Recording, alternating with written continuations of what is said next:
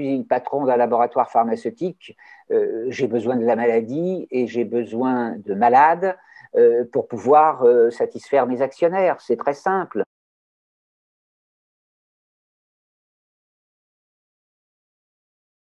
Aujourd'hui, on a des abras raccourcis, c'est-à-dire des politiques sur leur bouclier, qui prétendent dire aux médecins ce qu'ils doivent faire et ne pas faire.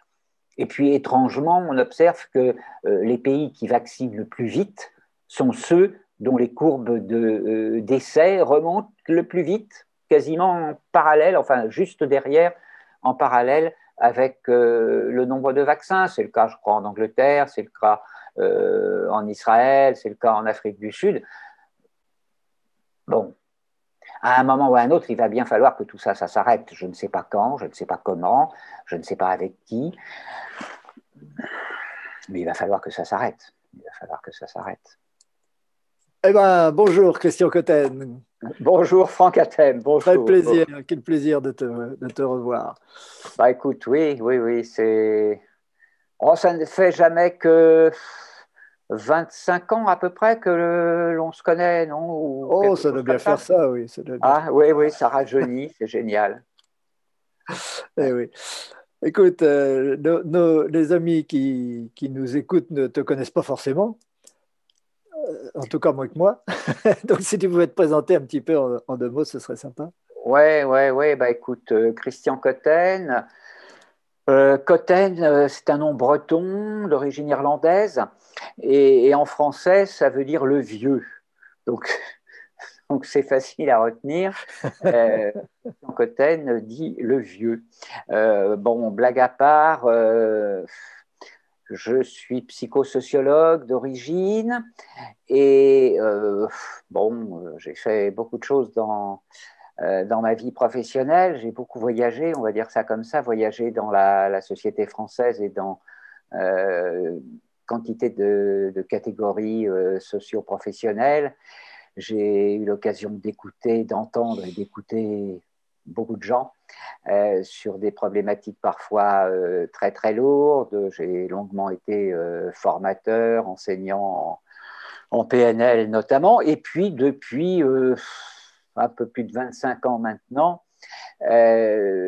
suite à des enchaînements de circonstances très particulières, euh, eh bien, je, je fais fouteur de merde, comme je dis assez régulièrement. C'est un peu vulgaire, je suis désolé. Euh, de manière plus élégante, je dirais que je me suis spécialisé depuis 20 ans dans ce que j'ai appelé euh, le, le, recadrage pédagogique du personnel de direction des institutions de la République française. C'est-à-dire qu'assez régulièrement, je m'intéresse à ce que j'appelle des dossiers poubelles de l'État français, et puis je distribue des baffes pédagogiques. Hein. Euh, les baffes pédagogiques se traduisant de temps en temps par des procès et puis plus fréquemment par euh, des textes euh, ou des vidéos dont certaines ont un certain succès, font un certain bruit dans certains dossiers. Alors si on veut en savoir plus sur qui est Christian Cotten et, et, ses différentes aventures, je renvoie à ma propre chaîne YouTube sur, sur mon nom, Christian Cotten, je renvoie à un site qui s'appelle politiquedevie.net, qui est un vieux site qui a plus de 20 ans maintenant, euh, qui est un peu, euh, un, stock d'archives euh, sur lequel on, trouvera pas mal de choses.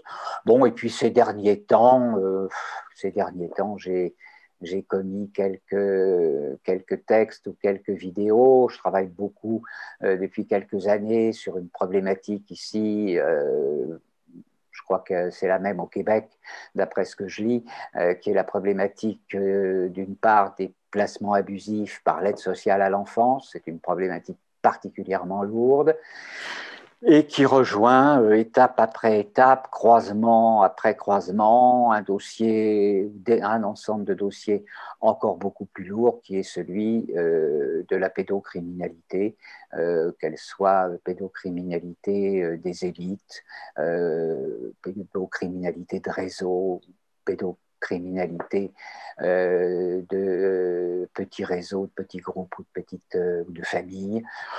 Bon, on est là sur des dossiers particulièrement difficiles sur lesquels euh, je travaille en interaction avec d'autres acteurs euh, ici en France euh, à l'occasion de différentes manifestations, différentes procédures que l'on peut mettre en place au niveau judiciaire sur un, dossier ou un autre. voilà.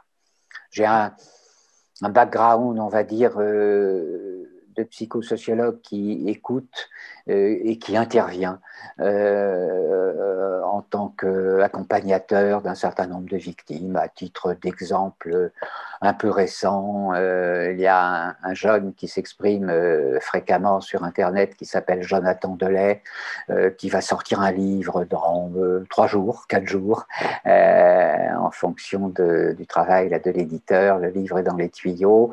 Jonathan Delay, c'est un des rescapés de l'affaire d'Outreau, c'est un des, quatre jeunes euh, qui a été à l'origine de toute l'affaire d'Outreau, qui a généré beaucoup d'encre, beaucoup d'interventions euh, journalistiques. Et Jonathan là sort un livre dans quelques jours qui va être un livre de recadrage euh, assez musclé, qui effraie un certain nombre de gens d'ailleurs, parce que je crois que Jonathan va, va révéler beaucoup de choses. Il se trouve qu'il est arrivé chez moi en 2014, euh, il en est parti en 2018, euh, à un moment où moi-même je, déménageais. Euh, il est aujourd'hui beaucoup mieux dans, ses baskets qu'il ne l'était il y a six ans. Il a une, vie affective qui se stabilise, une vie professionnelle qui se stabilise, et puis bah, il s'exprime publiquement et il compte bien, au travers de son livre, révéler un certain nombre de choses d'une affaire euh, absolument sordide euh, qui a été retournée, euh, j'allais dire plusieurs fois, gérée à l'envers pour aboutir à, des acquittements qui sont parfaitement, largement injustifiés, même s'ils sont juridiquement validés et qu'il est difficile de revenir dessus. Les dix acquittements en question étant euh, particulièrement euh, mal fondé, on va dire cela comme ça, et Jonathan ayant l'intention dans les semaines qui viennent de raconter un certain nombre de choses qui euh, évidemment remettent très lourdement en cause le traitement de cette affaire sordide.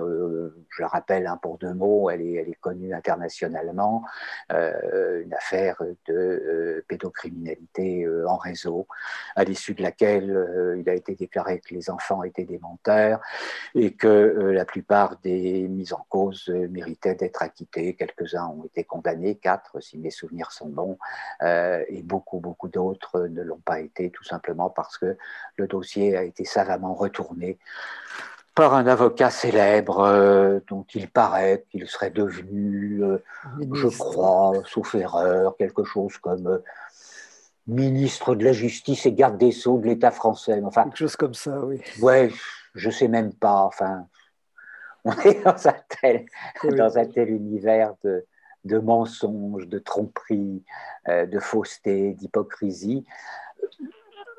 Moi, je suis absolument euh, émerveillé, mais véritablement émerveillé de l'année 2020 que nous venons de passer. Et, je suis encore plus émerveillé de l'année 2021 qui, qui, démarre à peine, parce que je crois qu'elle va être encore plus extraordinaire. Alors évidemment, euh, il y a beaucoup de souffrance hein, dans, dans, toute cette histoire pour beaucoup, beaucoup de monde. Pourquoi je suis émerveillé? Ben Parce que euh, j'ai envie de te dire, euh, tu le sais, on en a déjà parlé, quelque part, ça fait 25 ans que j'attendais un tel chaos. Euh, parce que l'espoir euh, extraordinaire que, j'ai, et je crois que je ne suis pas le seul euh, à l'avoir, bah, c'est que justement, de ce chaos-là, très certainement, allons-nous réussir par simplement la force de la conscience, la force de l'inspiration créative, la force de l'information. Je crois bien que nous allons réussir à, à renverser un certain nombre de choses, à renverser un certain nombre de tables, à renverser un certain nombre d'escrocs et, à créer réellement un, très très grand schéma de rupture dans le fonctionnement de, nos sociétés euh, occidentales et peut-être euh, au-delà même dans le fonctionnement de très nombreuses sociétés autour de la planète, parce que je crois qu'à un moment ou un autre, les peuples vont se réveiller de plus en plus et, vont renverser la table des gangsters qui tentent de nous gouverner avec des, guerres biologiques, des guerres d'information, des guerres tout court, qui euh, sont des guerres euh, contre les peuples, contre les populations.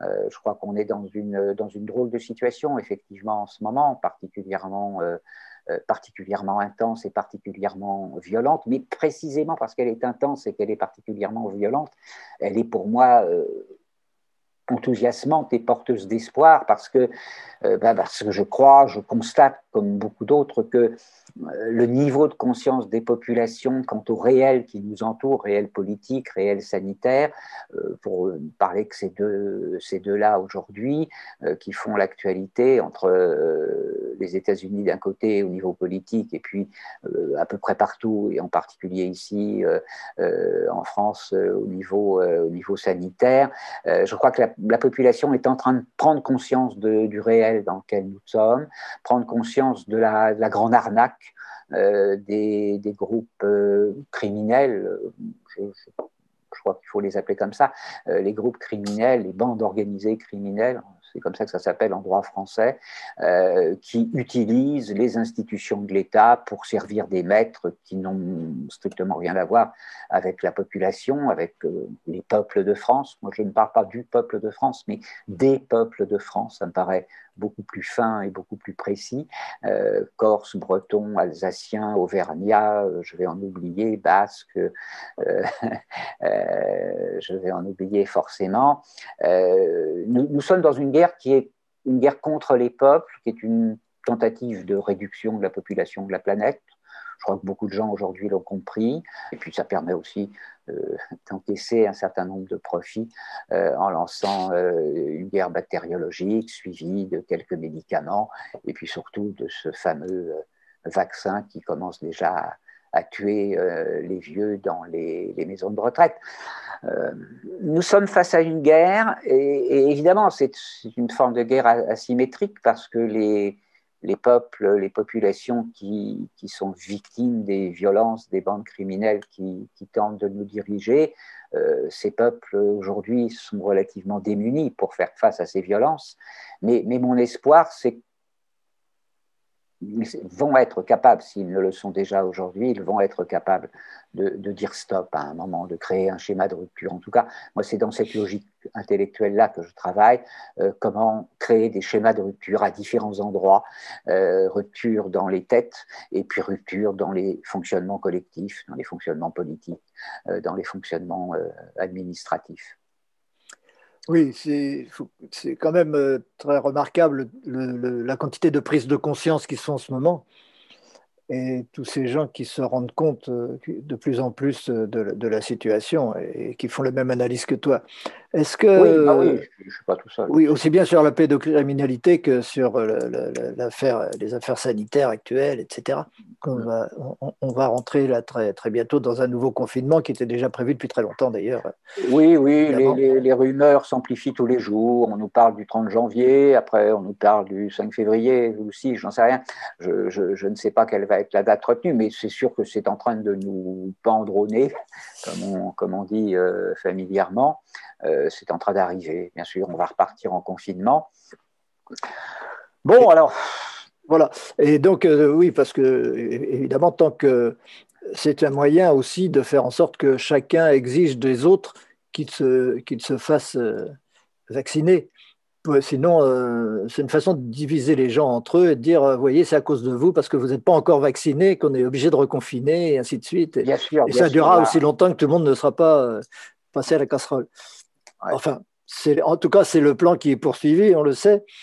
Euh, il y a des gens qui disent c'est complotiste de penser ça, mais euh, il y en a d'autres aussi qui se disent bon ben on s'est rendu compte depuis longtemps que tout ce qu'on parlait de, complot maintenant devient une évidence première. Oui, bah oui tout simplement.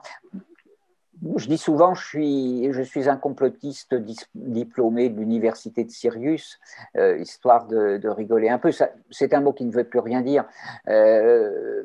À l'origine, tout le monde le sait, sais pas si c'est utile de le rappeler encore une fois, mais, mais c'est un terme qui a été fabriqué quelque part de, de toute pièce euh, par la CIA au moment de la, mort de, Kennedy, euh, histoire de décrédibiliser tous les chercheurs euh, de vérité, tous les journalistes qui cherchaient à enquêter, à comprendre ce qui s'était passé ce jour-là de manière précise.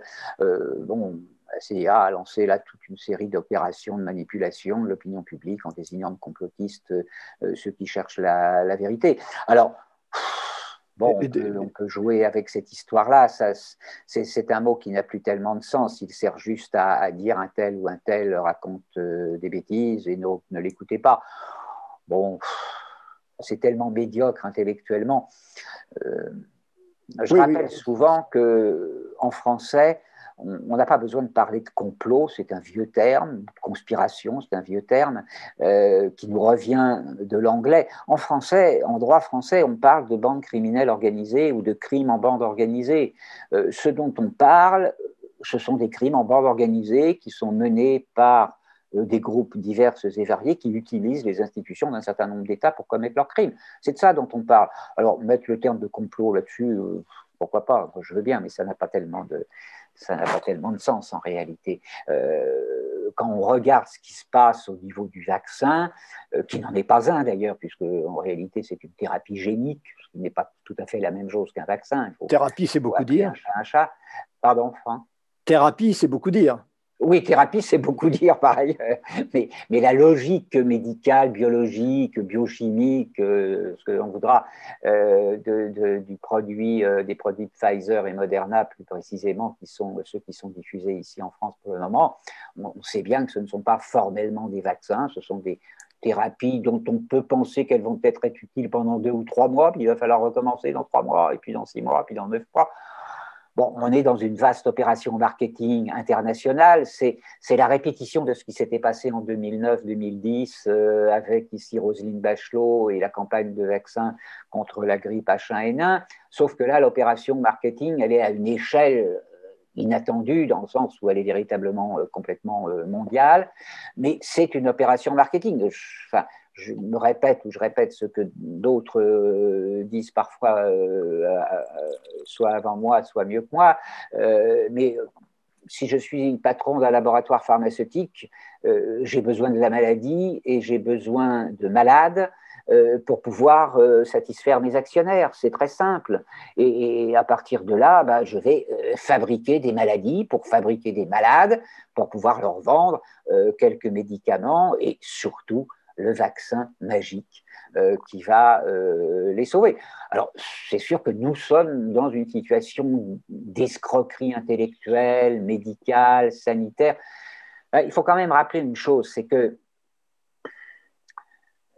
la médecine, ce n'est pas une science, c'est un art, ce qui n'a rien à voir, même si l'art est nourri par la science, comme d'autres arts, que ce soit le cinéma ou, ou que sais-je encore, euh, la science peut effectivement nourrir des technologies, nourrir des arts, des pratiques, mais la médecine, c'est d'abord un art.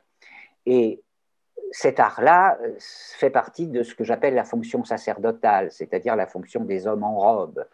Euh, la fonction sacerdotale, c'est le, le druide panoramix dans Astérix, c'est le touilleur d'herbe, c'est le pharmacien, c'est le guérisseur, c'est le psychanalyste et c'est aussi le magistrat. Les premiers magistrats étaient des prêtres dans euh, l'Égypte euh, ancienne.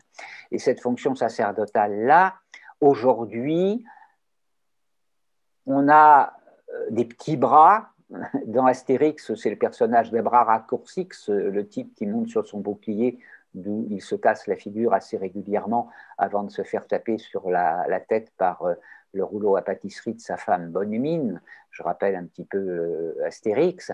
Euh, aujourd'hui, on a des abras raccourcis, c'est-à-dire des politiques sur leur bouclier, qui prétendent dire aux médecins ce qu'ils doivent faire et ne pas faire. Là, on est dans une inversion des logiques de pouvoir et de compétences qui est totale. Depuis quand est-ce que les politiques s'arrogeraient-ils le droit de dire à un médecin tu peux ou tu ne peux pas décider telle ou telle prescription, tel ou tel médicament pour soigner. Depuis le début de l'histoire de la, de la Covid-19, on est dans une inversion complète où ce sont des politiques qui décident à la place des médecins ce que ceux-ci ont le droit de faire ou de ne pas faire.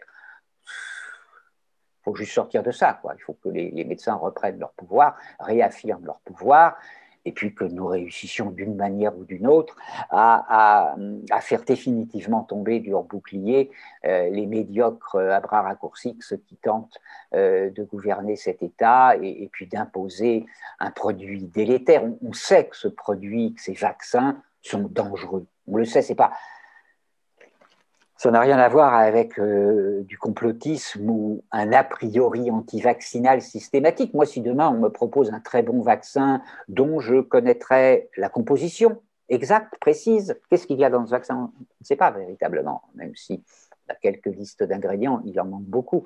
Euh, personne ne, le sait. Moi, je suis désolé, je, veux bien absorber quelque chose à condition que je sache ce que j'absorbe. Là, c'est vraiment pas le cas. Euh, c'est à peu près impossible. Et puis, et puis on ne sait surtout pas quelles vont être toutes les conséquences à euh, court, moyen et long terme il y a déjà des morts, il y a déjà des handicapés suite à ces vaccins, que ce soit aux États-Unis, que ce soit en France, que ce soit au Québec, que ce soit au Mexique ou encore ailleurs. Et puis, étrangement, on observe que euh, les pays qui vaccinent le plus vite sont ceux dont les courbes de euh, remontent le plus vite, quasiment en parallèle, enfin juste derrière, en parallèle avec euh, le nombre de vaccins. C'est le cas, je crois, en Angleterre, c'est le cas en Israël, c'est le cas en Afrique du Sud. Bon, à un moment ou à un autre, il va bien falloir que tout ça, s'arrête. Je ne sais pas quand, je ne sais pas comment, je ne sais pas avec qui, mais il va falloir que ça s'arrête. Il va falloir que ça s'arrête. Oui. Est-ce que tu as le sentiment que euh, cette prise de conscience peut atteindre un, niveau suffisant pour que justement ça s'arrête? On s'est posé la, même question en 2009-2010 quand on travaillait euh, à l'époque avec quelques amis, euh, le docteur Marc Vercouter, euh, pour ne, citer que lui, décédé maintenant. Marc a été très actif à, l'époque sur ce dossier-là avec moi et quelques autres personnes. On se posait la question est-ce qu'on va réussir à faire inverser les choses? Eh bien oui, à l'époque, on a réussi. C'est-à-dire que Bachelot euh, avait le projet de vacciner 80% de la population. À la fin, elle est partie, euh, j'allais dire la queue basse, c'est pas tout à fait le cas pour ce qui la concerne. elle est partie après avoir vacciné 8% de la population ce qui était dérisoire par rapport aux objectifs, et après avoir été obligé, à la veille d'un procès que Marc Vercouter et moi-même lui faisions en référé devant le TGI de Paris, euh, elle est obligée d'arrêter, euh, de suspendre, d'annuler euh, la moitié de ses commandes de, vaccins. C'était tout début 2010, si mes, souvenirs sont bons. à l'époque, on a réussi à inverser. C'est-à-dire que la, campagne de vaccins de, de Bachelot a radicalement foiré. Et mon espoir, c'est qu'on va réussir quelque chose de comparable ici en France. Alors, je ne sais pas quand, je ne sais pas quand les choses vont se renverser. C'est vrai que l'on raconte que en gros, une moitié de la population euh, attendrait avec impatience euh, le vaccin. Moi, j'attends avec impatience pour aider les 50% qui veulent se faire vacciner à comprendre qu'il y a un grave danger pour eux, pour les personnes âgées, pour leurs enfants. Bon, euh, en fait, le schéma de rupture va se créer le jour où nous aurons réussi à faire plus peur du vaccin que peur du coronavirus. Pour l'instant, les gens ont plus peur du coronavirus ou peur des restrictions qui leur seraient imposées s'ils ne se font pas vacciner. Ce que j'espère, c'est que la peur du vaccin va être suffisante pour euh, arrêter euh, ce, délire collectif, parce que nous sommes dans une forme de délire collectif. Enfin, c'est difficile d'employer ce mot-là parce que c'est parce que un délire qui est fabriqué. Donc, euh, il est c'est encore au-delà du délire. On est, on est dans un délire et dans une vaste manipulation. On est dans l'ingénierie sociale, comme, comme, on, comme on dit lorsque l'on veut employer des mots que les autres ne comprennent pas. Euh, on est dans la manipulation de l'opinion publique, on est dans la manipulation des foules à grande échelle, euh, au travers des médias, au travers des discours politiques.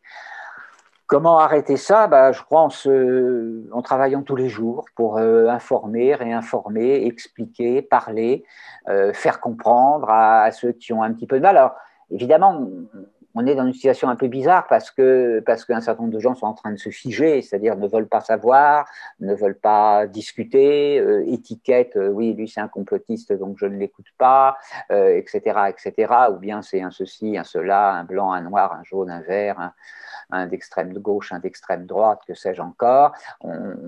Met des qualifications comme ça, des qualificatifs sur la tête des gens et on n'écoute pas ce qu'ils ont à dire. Moi, je ne vais pas rentrer avec toi ici dans le détail de pourquoi ce vaccin-là en particulier est dangereux et un certain nombre d'autres. On ne va pas les, les citer tous, mais on sait bien que euh, ce n'est pas le seul vaccin dangereux. Euh, encore une fois, je ne suis pas contre les vaccins. Euh, je prends de la vitamine C tous les jours, je prends de la vitamine D tous les jours. Ce sont très bons vaccins, c'est-à-dire de très bons soutiens du système immunitaire. Et jusqu'à présent, je passe un hiver standard, banal, sans atteinte de santé, quelle qu'elle soit, malgré mon grand âge. Enfin, c'est calme. C'est une, c'est une guerre médiatique. On est dans oui, je crois qu'on est dans une guerre médiatique. Ce qui se passe aux États-Unis, on est un parfait reflet. On est, on est face à un film hollywoodien que je trouve absolument extraordinaire. Euh, on aurait demandé à des scénaristes d'inventer ça, je ne sais pas s'ils auraient réussi. On est dans un film extraordinaire dont on ne connaît pas la fin. Euh, beaucoup de gens là se, surexcitent euh, avec beaucoup d'émotion depuis euh, deux jours au motif que ah bah on attendait que le 20 janvier il se passe quelque chose d'extraordinaire, que les méchants soient arrêtés par les gentils, que les bons militaires arrêtent les fraudeurs démocrates et puis que Trump garde ou revienne au pouvoir. Et puis ça ne s'est pas passé. Oui, et alors ça ne s'est pas passer le 20, mais que va-t-il se passer le 25, le 30 Que va-t-il se passer dans 15 jours, dans 3 semaines? Je ne sais pas. Euh, j'avais envie, je ne l'ai pas fait hier soir, de, poster un, petit texte euh, sur Facebook sur le principe euh, silence, le film n'est pas fini là, je parle à, quantité de gens que je lis ou que j'entends sur Internet qui se désespèrent euh, du fait que bah, Trump a perdu, Biden est le nouveau président, il va falloir euh, euh, faire face à cette situation. Le film n'est pas fini on est juste dans un épisode.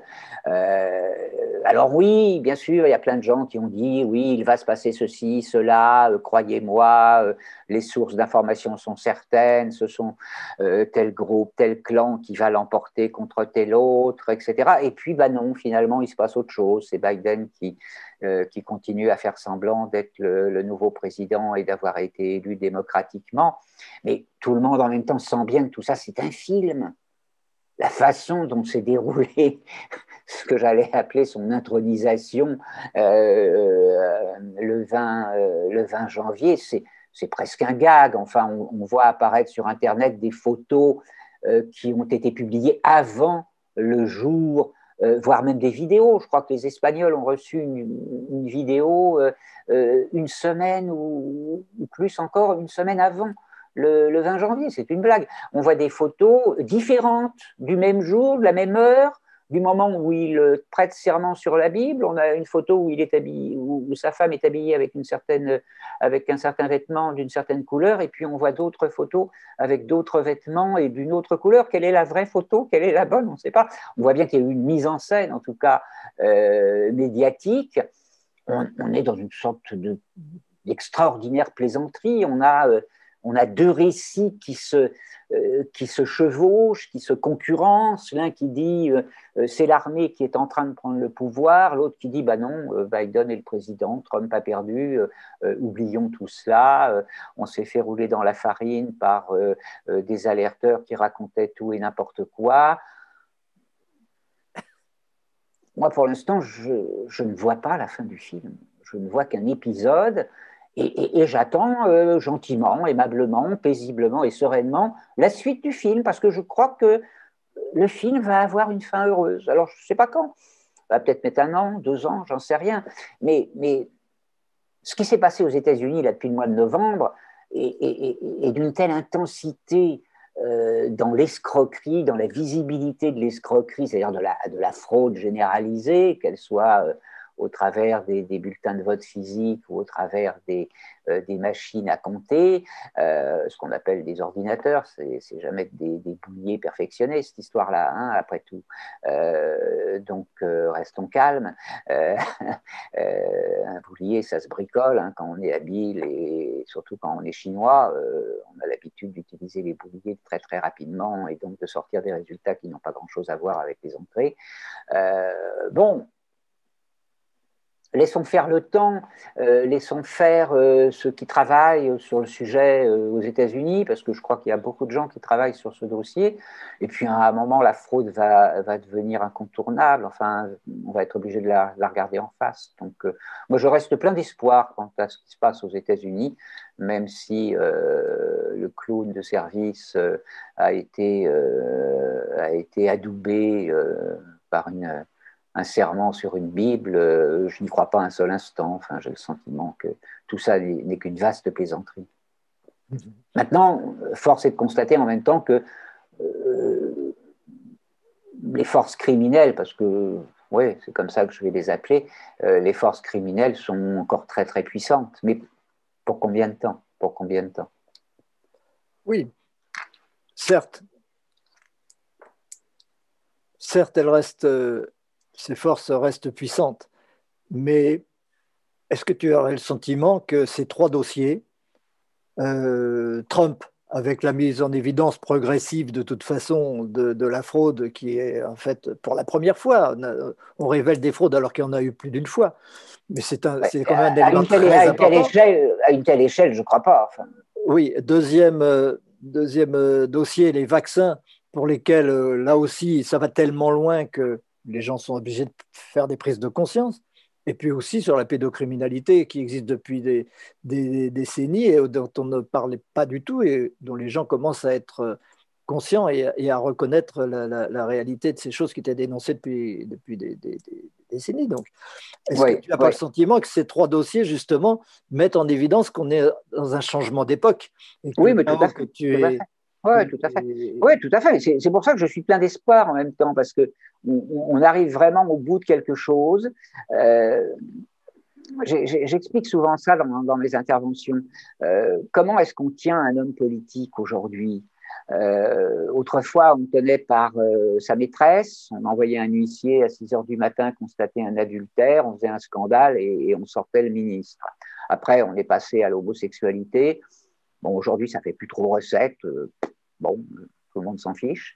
Euh, qu'est-ce qui reste pour tenir un homme politique? Il reste euh, Epstein et, ses semblables, c'est-à-dire des garçons qui vont embarquer les hommes politiques dans des soirées qui, petit à petit, vont devenir étape après étape, sous l'effet de la drogue, enfin de certaines drogues, et en particulier de la cocaïne, qui est un, des inhibiteurs de l'action euh, parfaitement efficace, petit à petit, on va embarquer un certain nombre de politiques euh, dans des comportements euh, inappropriés pour rester gentils, à savoir des comportements directement criminels à l'égard de mineurs et d'enfants. et effectivement, c'est comme cela qu'on tient les hommes politiques. L'affaire Epstein a permis de révéler cette réalité-là, pour ceux en tout cas qui veulent voir, c'est intéressant de voir qu'en France, euh, on en parle très peu de l'affaire Epstein. Alors oui, il y a un certain euh, Brunel, je crois, euh, son complice français, qui a été arrêté il n'y a pas très longtemps, mais je n'en entends pas beaucoup parler de ce garçon et je n'entends pas beaucoup parler non plus des jeunes mineurs qu'il avait réussi à envoyer à Epstein pour un de ses anniversaires. On peut se demander avec quelle complicité est-ce qu'il avait réussi à expédier aux États-Unis des gamines dont on peut se demander euh, qui les a autorisés à voyager à l'étranger. Est-ce que ce sont les services sociaux? Est-ce que ce sont les parents qui les ont vendus? Un peu étrange, peu étrange.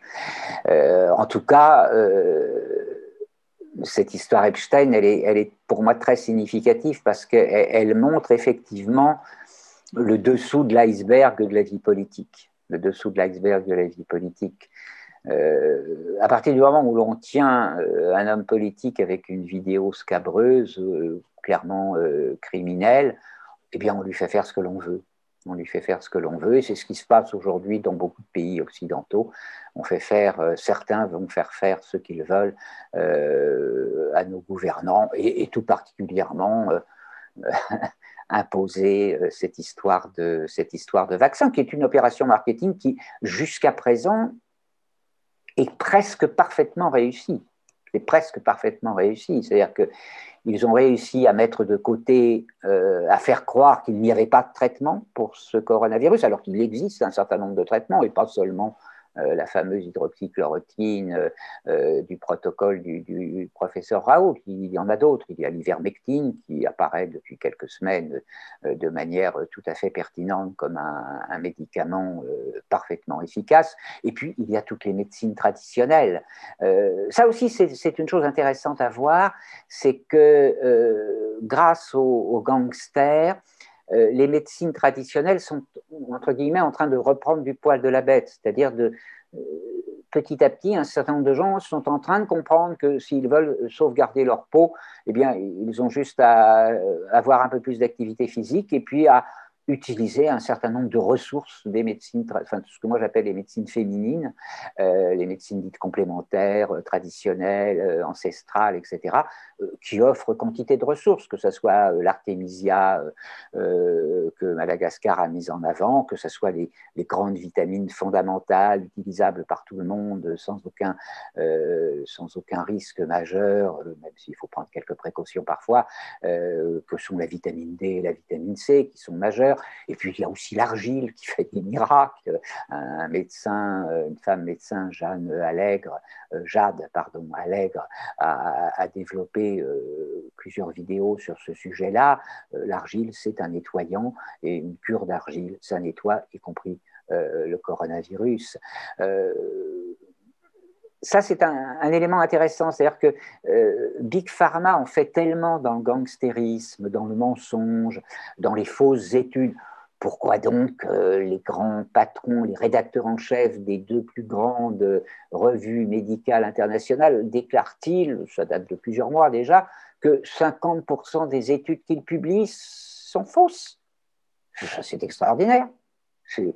Moi je trouve ça magique, je trouve ça merveilleux parce que la, vérité la plus crue euh, est mise à jour. Euh, oui, une grande partie des études vendues, enfin vendues, fabriquées par les laboratoires pharmaceutiques pour promouvoir leurs produits, une grande partie de ces études sont bidons.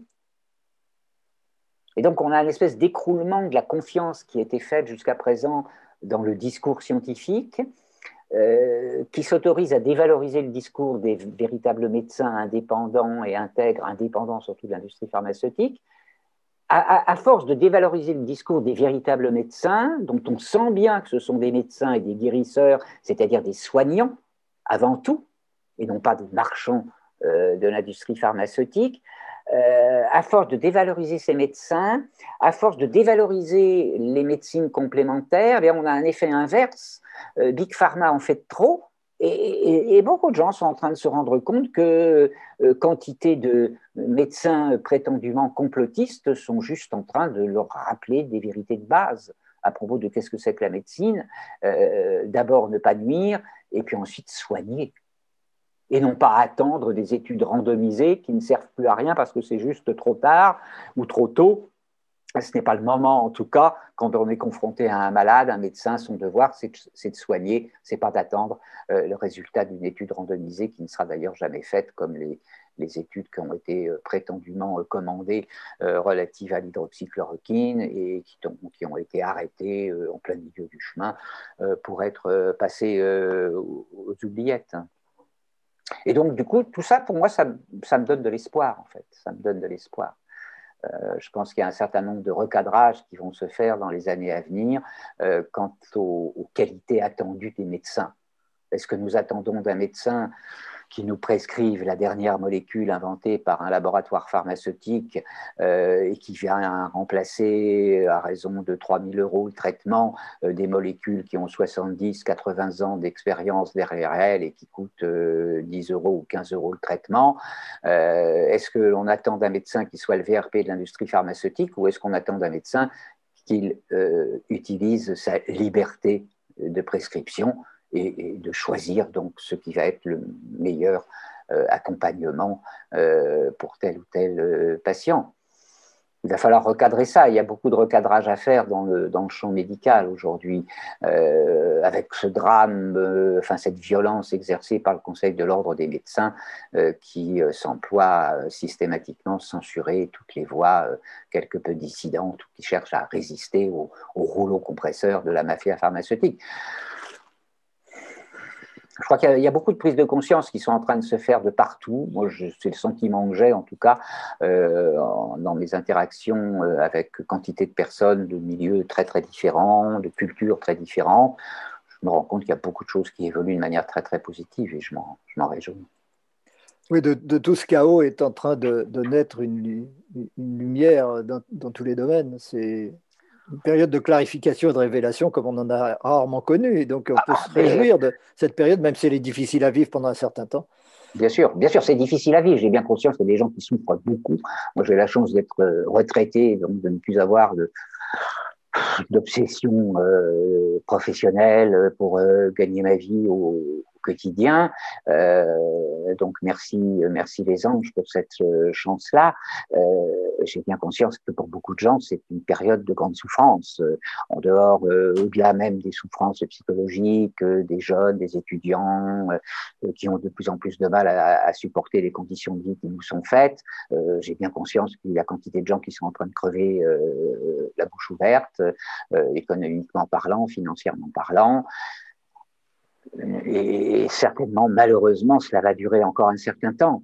Mais, bon sang, rebellez-vous, dites non. Réveillez-vous d'abord, déjà, réveillez-vous, et puis dites non. Dites non à, toutes ces contraintes qui nous sont faites. Dites non à la fermeture des bars et restaurants. Euh, je crois qu'il y a un certain nombre de, gens en Italie qui commencent à se, réveiller sérieusement puisqu'ils réouvrent les bars et restaurants. je ne sais pas où ça en est ces derniers jours, mais euh, lorsque j'ai regardé cela, c'était plutôt très positif. Et puis je crois qu'il y a des gens qui veulent faire la même chose ici en France. Alors c'est clair qu'ils ont tout mon soutien et mes encouragements euh, que les restaurants et les bars réouvrent et nous allons tous y aller, euh, jeunes, moins jeunes, femmes et enfants, pour soutenir ces gens-là. Parce que je crois qu'à un certain moment, ben, nous ne devons pas oublier que nous sommes les plus nombreux. Les gens face auxquels nous sommes, c'est un tout petit pourcentage de la population. Sauf que ces gens-là sont très organisés et qu'ils ont d'énormes moyens financiers, d'énormes moyens de pression, mais c'est tout ce qu'ils ont. Ils n'ont pas le nombre. Et or, nous, nous sommes le nombre. Alors évidemment, le nombre est difficile à s'organiser, à organiser à s'organiser, bien sûr, bien sûr. Mais ce n'est pas pour autant qu'il faut, il faut arrêter de, tenter d'organiser euh, le nombre et de faire en sorte que euh, des ruptures euh, adviennent. Il suffit de rien pour faire une prise de conscience, même globale. Il suffit de rien. Le, mur de Berlin est tombé euh, en une nuit. À un moment, il suffit de pas grand-chose et j'attends, je lâche prise, je laisse faire les, magies et il y a plein de magies qui se font. Euh, il y a une extraordinaire complicité qui s'est faite entre tous les complotistes de la planète. Euh, nous disons tous la même chose, ou à peu près.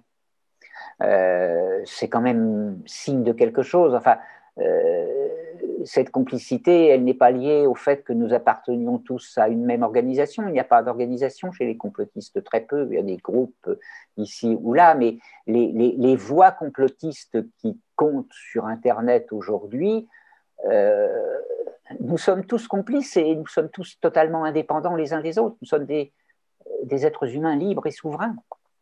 Mais parce que nous sommes des êtres humains libres et souverains, bah, évidemment, euh, oui, on, arrive à faire des, symphonies euh, collectives en termes d'information et de discours sur Internet parce que, bah, parce que nos cerveaux euh, libres et souverains arrivent aux mêmes conclusions en observant le réel qui nous entoure, c'est tout.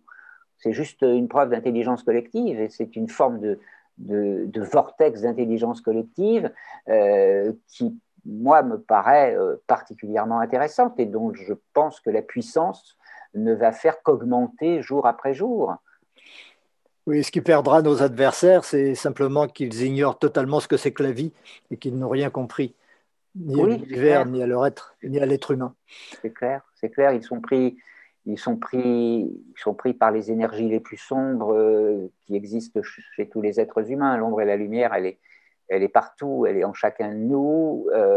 simplement, certains d'entre nous font des choix qui ne sont pas ceux des autres. C'est-à-dire qu'il y en a qui choisissent à un moment par peur, par avidité, par fantasme démesuré, qui choisissent quelque part de vendre leur âme au diable. Combien de médecins acceptent de devenir VRP de l'industrie pharmaceutique sans se poser de questions? Mais en même temps, il y en a de plus en plus qui se posent questions. Et, puis beaucoup aussi qui se taisent par peur de l'ordre des médecins. Combien osent braver le conseil de l'ordre des médecins Aujourd'hui, il n'y en a pas beaucoup. Il n'y en a pas beaucoup. Il n'y en a pas beaucoup. J'en connais bien sûr quelques-uns. On les repère sur Internet assez, assez rapidement, assez facilement, puisque quelques-uns, on les envoie en hôpital psychiatrique, d'autres, on les envoie euh, quelques jours en garde à vue, d'autres encore, on leur fait des procès. Euh, manque la masse, manque la masse. Euh, il y a plus de 100 000 médecins en France, j'en entends pas encore 100 000 dire stop au délire vaccinal du Covid-19. Mais j'ai espoir que ça avance, j'ai espoir que ça progresse, parce que ce serait intéressant quand même que ces gens-là n'oublient pas que euh, depuis 1947, euh, il existe un, code international qui s'appelle le Code de Nuremberg, euh, qui a été retraduit par la Convention d'Oviedo, par la Charte d'Helsinki du côté des médecins. La Convention d'Oviedo, c'est plus du, droit international. Code de Nuremberg qui a été retraduit aussi tout simplement dans le Code de la santé publique en France, dans différents articles. et ce Code de Nuremberg interdit formellement les expérimentations médicales sans consentement libre et éclairé des gens qui seraient soumis à cette expérimentation médicale. Aujourd'hui, nous sommes dans une vaste expérimentation médicale sans aucun contrôle, sans aucun consentement libre et éclairé euh, des populations euh, qui sont euh, soumises à cette expérimentation. Et selon toute logique, le code de Nuremberg s'applique là. Et la dernière fois qu'il a été formellement appliqué, au moment où il a été créé, à l'issue des procès, du procès de Nuremberg, euh, il faut quand même rappeler qu'il y a quelques médecins qui ont fini au bout d'une corde. Alors peut-être qu'il faut rappeler aux médecins français que quelques-uns d'entre eux vont finir, euh, si ce n'est au bout d'une corde, dans des situations qui seront peut-être très désagréables pour eux à un moment ou à un autre, parce qu'à un moment ou à un autre, les choses vont se renverser. Les choses vont se renverser. Euh, l'ombre apparemment gagne aujourd'hui, mais ce n'est qu'une apparence. Pour moi, ce n'est qu'une apparence, ce n'est qu'un film. Et à un moment ou à un autre, on va arriver à un autre épisode. En 1942, en 1943, euh, l'espoir d'une issue euh, favorable euh, était difficile à tenir, était difficile à développer. Et la guerre s'est quand même terminée. Eh bien, merci beaucoup, euh, Christian Cotten, pour euh, cette lueur d'espoir euh, au milieu du chaos dont va jaillir la lumière. ah oui, c'est, le message essentiel que je veux faire passer parce que beaucoup de gens ont été déçus du 20, du 20 janvier aux États-Unis. Moi aussi, j'étais un peu déçu parce que je pensais qu'effectivement, il allait se passer autre chose que le cinéma auquel on a eu droit. Mais, mais pas tant que ça parce que, parce que j'essaie de voir les choses dans la perspective du temps. Ça fait 25 ans que je me bats avec les gangsters de l'État français, et en 25 ans, j'ai vu tellement de choses évoluer de manière tellement positive en termes de conscience, en termes d'information, que je ne peux que rester optimiste sur le futur qui nous attend aujourd'hui. Merci Franck, merci à toi. Merci à toi, merci beaucoup Christian.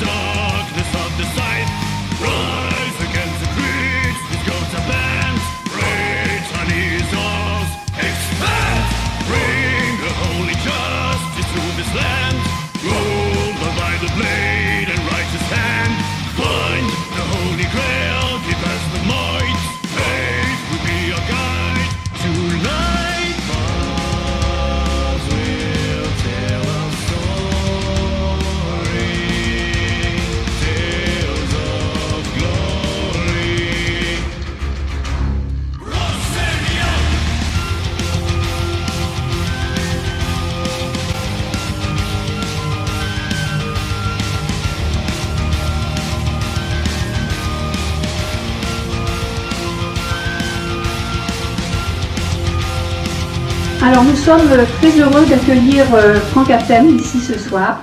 Franck est docteur en oncologie, président de l'Université francophone de métaphysique en ligne de Montréal et auteur de plusieurs livres sur l'esprit, la matière, l'énergie, l'espace-temps, la psychologie la spiritualité. Et c'est un grand ami, depuis 33 ans que je le connais. En effet, en 1985, j'ai découvert son premier livre, qui s'appelle Quand la réincarnation devient une preuve scientifique. Et j'ai trouvé ce livre tellement génial parce qu'il relie la science et la spiritualité par une théorie qui permet de répondre à toutes les questions et qui m'a énormément aidé dans mon chemin spirituel. À partir des travaux de son père, Léon Raoul Athènes, que certains ont surnommé l'horloger de l'univers, et qui a déposé sa théorie à l'Académie des sciences de Paris en 1955, où elle est restée ignorée, malheureusement, Franck a fait une découverte capitale. Comment l'énergie naît du néant à chaque instant. Le paradoxe du zéro et de l'infini est tout simplement génial. C'est vraiment le, truc le plus génial euh, que j'ai vu. Et aujourd'hui, donc 33 ans plus tard, le voici revenu à Brest pour nous faire découvrir les trois clés pour l'élévation vibratoire de la planète. L'élévation vibratoire, est-ce qu'on en a tous la même idée? Qu'est-ce que ça veut dire pour les uns pour les autres? Est-ce que vous avez... Euh, qu'est-ce que c'est quoi une vibration et pourquoi on dirait qu'il y a des moments où il y a une élévation vibratoire et d'autres où il n'y en a pas? Je vous pose la question, vous pouvez, si vous avez envie de dire quelque chose à ce sujet-là. Oui. D'un caillou dans l'eau, il y a une vibration. Il y a une onde Et une vibration, ça vient. Qu'est-ce qui, fait, qu'est-ce qui nous fait dire que la Terre a un niveau vibratoire élevé, on est à un niveau vibratoire bas? Pour nous, êtres humains, qu'est-ce qui nous fait dire ah ben ça c'est haut en vibration et ça c'est bas en vibration? De vibration, c'est le niveau d'amour. Ouais, vous seriez d'accord avec ça? Donc il y aura des bas niveaux d'amour et des hauts niveaux d'amour.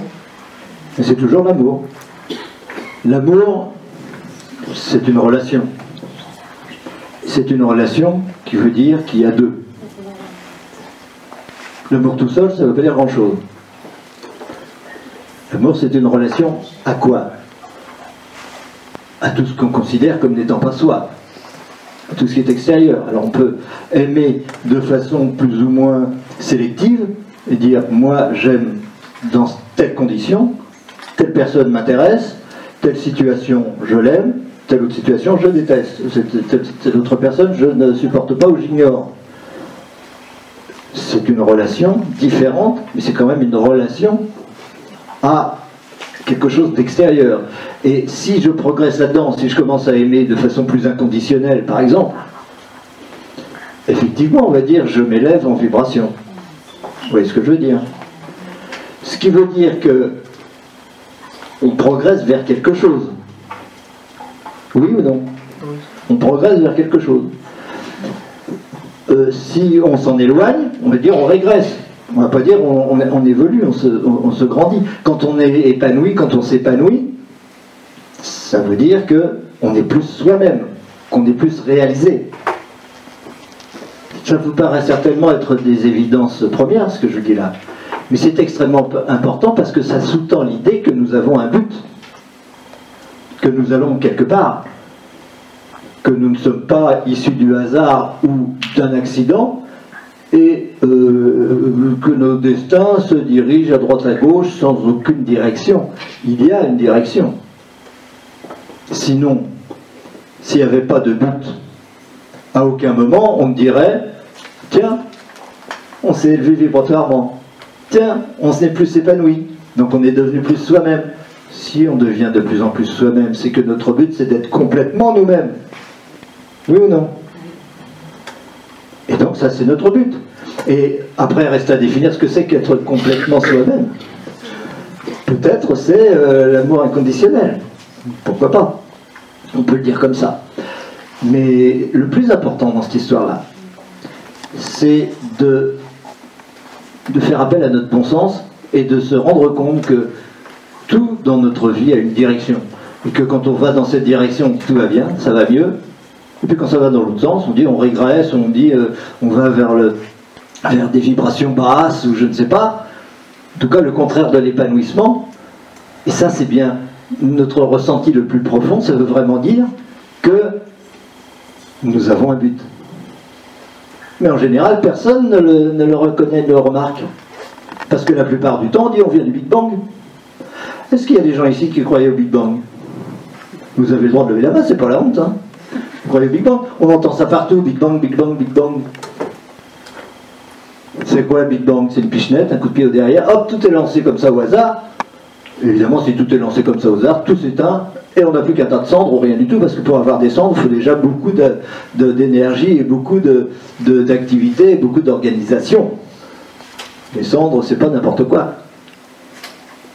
Et nous, on serait issus du Big Bang? Qu'est-ce qui a fait qu'on évolue? Qu'est-ce qui fait qu'on évolue alors? Qu'est-ce qui fait qu'on avance et qu'on s'épanouit et qu'on se réalise et qu'on aime de plus en plus? C'est le Big Bang, un coup de pied au derrière au départ qui nous a lancé dans, le vide ou dans je ne sais quoi. C'est ça qui, qui, serait la cause de notre évolution et qui aujourd'hui nous ferait dire ah bah maintenant ça va mieux qu'hier, je suis plus épanoui. Vous n'avez pas l'impression que c'est absurde? Mais vous avez le droit de répondre, hein Soyez pas timide, je vais pas vous taper, hein Non, vous n'avez pas envie de répondre. Ça vous paraît euh, logique ce que je vous dis ou pas? Euh, Rassurez-moi, parce que sinon, euh, on arrête tout de suite. Hein. oui. Cette notion de but est la notion la plus importante qui soit. On ne fait rien si on n'a pas de but. Le but fait l'énergie. Et vous le savez très bien. Dès que vous avez un but, vous avez de l'énergie. Si vous n'avez pas de but, vous n'avez pas d'énergie, vous déprimez. Il y en a certainement plusieurs parmi vous qui avaient des relations d'aide à des gens, de thérapeutes, de coachs, que vous voulez. Cette relation-là, elle veut dire quoi? Elle veut dire que quand vous avez en face de vous quelqu'un qui est déprimé, qui va pas bien, etc., la première chose que vous allez chercher, c'est de trouver son but, de trouver là où il va se réaliser, là où il va être lui-même. Et si vous mettez le doigt dessus, si vous arrivez à trouver l'idée, la chose qui va euh, dire, qui va lui faire dire ah oui ça j'aimerais bien faire ça, ah oui ça c'est ma, ma réalisation. Tout de suite vous allez le voir sourire, vous allez le voir s'épanouir, vous allez, vous voyez son aura qui grandit d'un seul coup. Parce que d'un seul coup, il est reconnu et il se reconnaît lui-même. Il se reconnaît lui-même par rapport à un but. Et tout de suite, il a de l'énergie. Et tout de suite, il va commencer à avoir des projets. où je pourrais faire ça, et puis je vais utiliser telle situation, telle chose. Et, pour nous tous, c'est pareil. Si on n'a pas de but, on ne fait rien. On ne se lève pas le matin. Pour venir ici, vous a fallu de l'énergie, vous a fallu un but. Si vous n'aviez pas de but, vous n'auriez pas d'énergie. Alors on dit que l'univers, c'est une grande énergie. On peut le dire aussi. C'est moins c'est moins bête que de parler du Big Bang. L'univers, c'est une grande énergie. Si c'est une grande énergie, ça veut dire que c'est un grand but. Si ce n'est pas un grand but, qu'est-ce que ce sera? Où serait l'énergie de l'univers? Est-ce qu'on va créer de l'énergie au départ et que cette énergie va continuer et s'amplifier, augmenter, accélérer? Si c'est dans le passé, qu'il y a eu une impulsion dans le passé, qu'il y a eu un coup de pied derrière, dans le passé qu'il y a eu une étincelle ou quelque chose? Pas du tout. Si vous donnez une impulsion au départ, cette impulsion va s'éteindre tout de suite. Le seul moyen pour que l'univers évolue, faut qu'il aille quelque part. S'il va quelque part, il a de l'énergie. Et s'il va quelque part, il va accélérer son évolution. Exactement comme nous nous, nous accélérons tout le temps, tout le temps, tout le temps notre évolution. La preuve, on est des êtres humains aujourd'hui, hein. vous avez remarqué? On est des êtres humains, on n'est plus des cailloux, on n'est pas, des, cactus, on n'est pas des chacals, on est des êtres humains. C'est différent. Et en tant qu'être humain, on évolue beaucoup plus vite qu'on évoluait quand on était des, minéraux ou des végétaux, etc. Hein. Beaucoup plus vite. Un minéral, avant de, changer, de commencer à évoluer, de bouger un petit peu et de s'apercevoir que euh, euh, fait en sorte de devenir un peu du lichen. Le lichen est l'intermédiaire entre le monde végétal et le monde minéral. Hein. Euh, avant qu'il commence à bouger, à évoluer, combien il faut de milliards d'années d'énergie qu'il va recevoir, qu'il va recevoir, et qui vont l'animer un peu jusqu'à ce qu'il commence à prendre une autre forme et, à changer? Les végétaux aussi, ils mettent un temps infini. On voit pas. Vous vous avez déjà vu des, des d'herbe Hein? Tout le monde a vu des brins d'herbe ici. Est-ce que vous en avez déjà vu un pousser? Non. Vous revenez le lendemain, vous n'avez pas l'impression qu'il a poussé. Il est toujours de la, même, taille. Par contre, quand vous rencontrez des gamins dans la rue, vous pouvez revenir de lendemain, vous ne trouvez pas qu'il y le gamin au même endroit. Il a changé complètement, il est parti, il n'arrête pas de courir dans tous les sens. Il évolue infiniment plus vite que les végétaux, que les animaux, que les minéraux, que tout ça. Ou que les planètes. La Terre, elle évolue, mais elle met combien de millions d'années, de milliards d'années, pour passer d'un état à un autre? Ce que je vous dis là peut vous paraître curieux, mais c'est simplement que tout est un. C'est la même chose. S'il y a une énergie, s'il y a un but qui conduit l'énergie de l'univers vers quelque chose, ce but, et donc cette énergie, concerne la totalité de ce qui est inclus dans, dans cet univers, dans cette énergie. Il n'y a pas quelque chose qui va y échapper. On ne va pas dire, on ne va pas croire, imaginer que les minéraux n'évoluent pas, ou que les végétaux n'évoluent pas. Ça n'a pas de sens. Évidemment, euh, avec des théories mentales, des théories euh, mathématiques ou autres qui ne font appel qu'au mental, on peut tout imaginer, on peut tout inventer, on peut faire toutes les hypothèses qu'on veut. Mais c'est pas pour ça que ça a du sens. Vous savez, il y a deux façons, il y a deux attitudes scientifiques entre guillemets. On est tous là pour être des scientifiques. Chacun d'entre vous, autant que vous êtes, vous êtes tous des philosophes, vous êtes tous des scientifiques, vous êtes tous des psychologues, vous êtes tous tout ça. On peut, être, on peut faire de la science de deux façons. On peut faire de la science en utilisant son mental et en ne croyant qu'à son mental, c'est-à-dire à ne croire que ce qui est conscient, autrement dit à ne croire que ce qui est matériel, c'est la même chose, qui conscient, ça c'est mon conscient. Je suis dans un univers, je suis un être humain, tout ça c'est mon conscient. Mais ça c'est mon mental qui m'identifie à quelque chose, qui me permet de rester identifié à quelque chose. Mais, et, et cette façon-là, évidemment, comme elle ne peut croire que à ce qu'elle voit, à la matière, eh bien, elle va essayer d'interpréter la matière, essayer de trouver des, choses, des explications à cette matière, mais toujours en restant dans la matière. C'est-à-dire qu'on va étudier la matière pour comprendre la matière. Mais vous comprenez tout de suite que c'est une absurdité aussi. C'est pas en étudiant la matière qu'on va comprendre la matière, parce qu'on reste dans la matière. Il faut sortir de ça.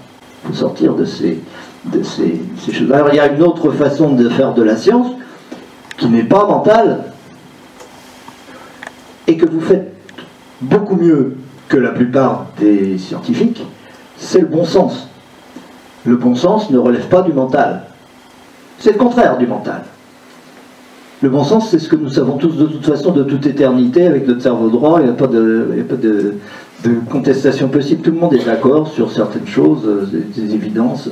Le bon sens, euh, on dit, c'est la chose du monde la mieux partagée, c'est vrai, parce que nous, nous partageons effectivement notre inconscient. L'inconscient est quelque chose de collectif que nous nous partageons. Par contre, le mental, il est personnel. Le mental, il est individuel. Le mental, il s'attache au corps. Je suis Franck, donc mon mental, il est là pour défendre Franck. Et puis les autres, ils doivent avoir tort parce que moi, Franck, je dois avoir raison. Et ça, c'est comme ça pour tout le monde. C'est le mental. Il veut le pouvoir, il veut contrôler les choses. Mais en contrôlant les choses, il s'empêche, il s'interdit de comprendre quoi que ce soit, évidemment on ne peut comprendre qu'avec son bon sens, on ne peut comprendre qu'avec son intuition, on ne peut comprendre qu'avec euh, euh, ce, qu'on sait déjà, en fait. C'est-à-dire l'inconscient, être ouvert à des choses qu'on ne voit pas. Que l'inconscient, si on le voyait, on appellerait ça le conscient. Donc c'est l'inconscient, et voilà. C'est pas compliqué, l'univers n'est pas compliqué. S'il était compliqué, mon père dit, ça régulièrement. Euh, l'univers est la simplicité même, s'il était compliqué, il n'existerait pas. Il ne peut pas exister en étant compliqué. C'est forcément simple. Nous sommes simples, la vie est simple, tout est simple. C'est complexe, bien sûr. C'est complexe parce qu'il y a une profusion de choses, mais tout ça est régi par un même principe, par une même loi. Et cette loi, c'est tout. Un but unique qui permet toute l'évolution, toute l'énergie de l'univers. Et c'est ça qu'il est important de discerner. Et si on le discerne, alors on se connaît soi-même, car évidemment, nous sommes construits par ce but, par cette énergie.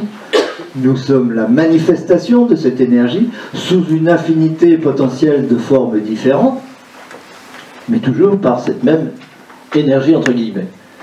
J'appelle ça énergie, mais tout à l'heure on appelle ça, ça autrement, vous verrez. En tout cas, c'est ça le, plus, euh, le plus important et le plus nécessaire dans notre existence, pour que notre existence ait un sens.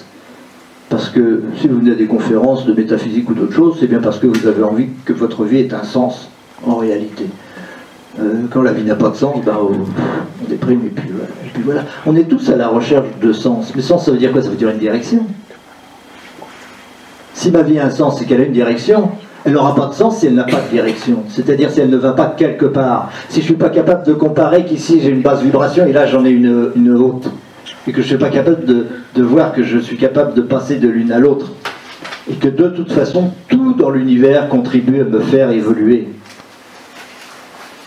On n'a jamais vu un minéral... Euh, euh, enfin, on ne, on ne, régresse pas, on ne redevient pas des animaux, on ne redevient pas des végétaux, etc. On progresse, on évolue. Parce que le but, il n'y en a qu'un, et on va dans cette direction, on ne va pas dans le sens inverse. Alors, on a deux attitudes possibles ou bien on est dans le mental et on ne croit qu'à ce qu'il y a là, et donc le but, puisqu'on ne le voit pas, on n'y croit pas, et donc la vie n'a pas de sens. Et donc euh, on va passer son temps à, courir après des chimères, à essayer de confirmer le mental, à confirmer l'ego, confirmer la, personne, confirmer des choses. Et dans ce cas-là, on est dans ce que les religions on appelle le diabolique. Alors que si on considère le but et qu'on se dit j'ai confiance, je sais, je constate. Et plus tard, parce que l'un n'empêche pas l'autre, j'ai compris et j'ai la certitude de ce but. Alors il y a une foi qui s'installe, et cette foi, elle va donner son importance et son, sa, sa, coloration, sa lumière à toute notre existence. Tout aura un sens. Tout dans notre existence aura un sens. Et il y a une confiance qui va s'instaurer par rapport à ce but, qui contrôle le tout et donc qui peut nous ouvrir à la paix.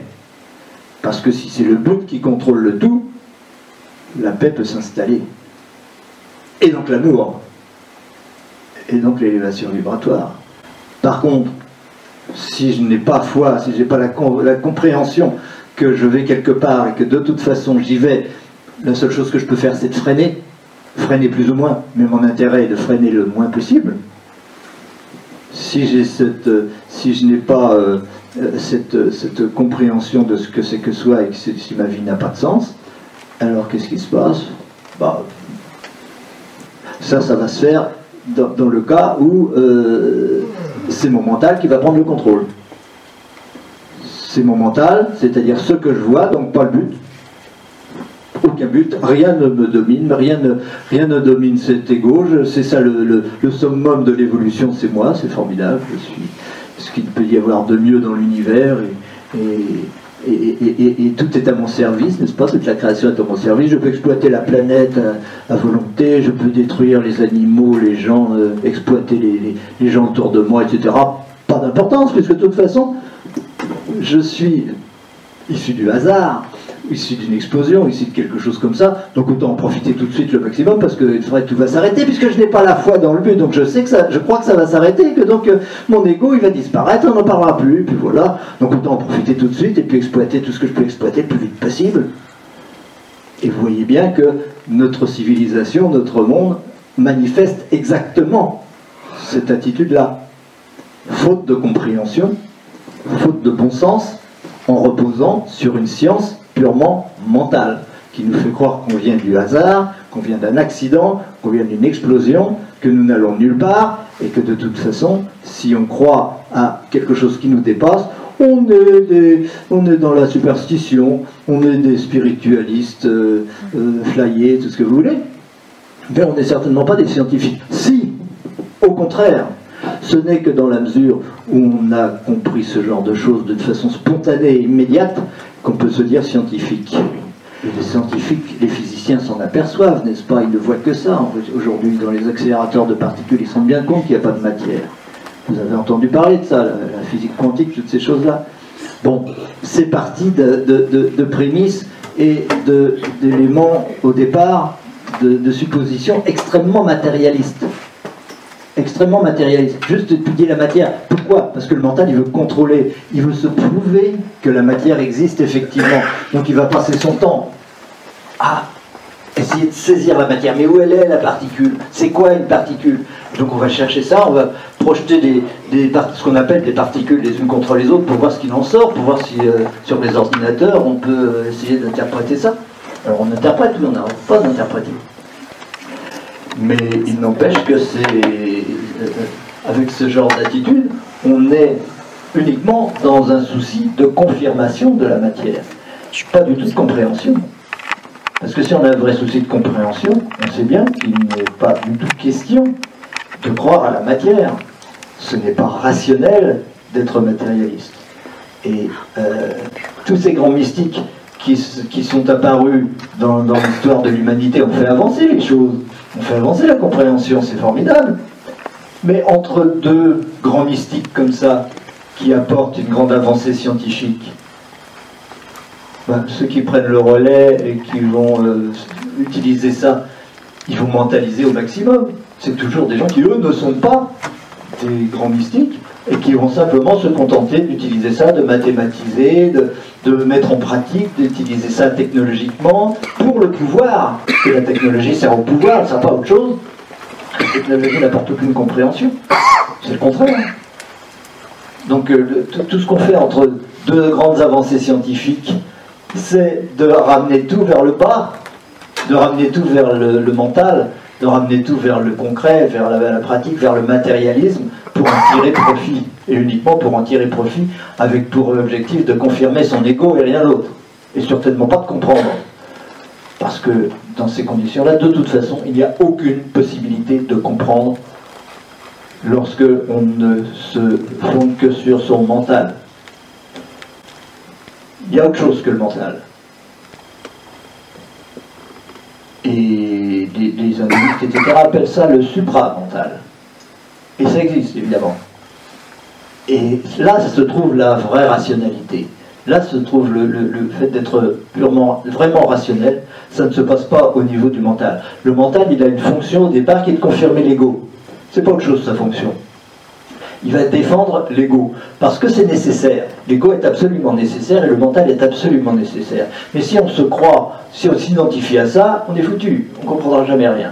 Ce n'est qu'un outil nécessaire qui joue son rôle et il doit jouer son rôle, mais on peut passer largement au-dessus. Mais pour passer largement au-dessus, il faut faire un effort de rationalité extrême. Et ça, c'est pas facile du tout, mais c'est simple. C'est pas facile, mais c'est simple. Vous comprenez ce que je veux dire? Simple et facile, c'est le contraire. Le mental, il va toujours nous faire voir, nous faire prendre des vessies pour des lanternes et nous faire voir les choses à l'envers c'est normal qu'il nous fasse tout voir en l'envers, puisqu'il veut croire que ça, c'est de la matière. C'est son objectif. Donc il va tout faire pour confirmer que la matière existe et que tout dépend de la matière. En faisant ça, ben, il, il va évidemment fonctionner à l'envers. Parce que comme c'est l'inverse qui est vrai, que tout est l'esprit, on s'en expliquera plus tard, ne vous inquiétez pas. Et puis demain au séminaire, on a tout notre temps pour approfondir toutes ces choses-là et que ça devienne des certitudes et qu'on puisse pas le faire marche arrière. C'est ce qu'on fait aussi à l'université francophone de métaphysique, ça prend parfois des années pour certains, mais c'est euh, très important de rééduquer le mental pour sortir de ces pièges du mental qui, par exemple, nous fait croire que simple et facile, c'est la même chose, alors que c'est le contraire c'est très facile de rajouter équation après équation. Mais trouver une idée simple de l'univers avec un seul principe unique qui synthétise tout, c'est extrêmement difficile. Et ça, ce n'est qu'un exemple parmi tant d'autres. Le mental va nous faire croire aussi que être et exister, c'est la même chose. Alors que c'est le contraire. Ce qui existe n'est pas, ce qui est n'existe pas.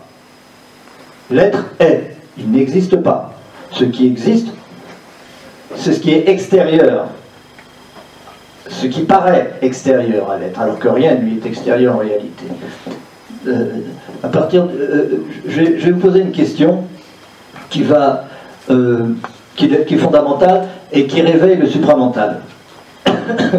une question qui n'est pas mentale, mais qui s'adresse à votre mental pour le changer, pour lui faire voir les choses radicalement autrement. Cette question, c'est la suivante. est-ce que je peux avoir conscience de quelque chose qui ne soit pas dans ma conscience la, réponse doit être immédiate. Il n'y a pas besoin de réfléchir pour répondre. Vous avez conscience de moi Oui. À partir du moment où vous avez conscience de moi, est-ce que je suis dans votre conscience ou est-ce que je suis hors de votre conscience? C'est très simple. Je suis dans votre conscience. Sinon, si vous voulez penser ou prétendre que je suis hors de votre conscience, il faudrait pouvoir me dire où s'arrête votre conscience et où moi je commence.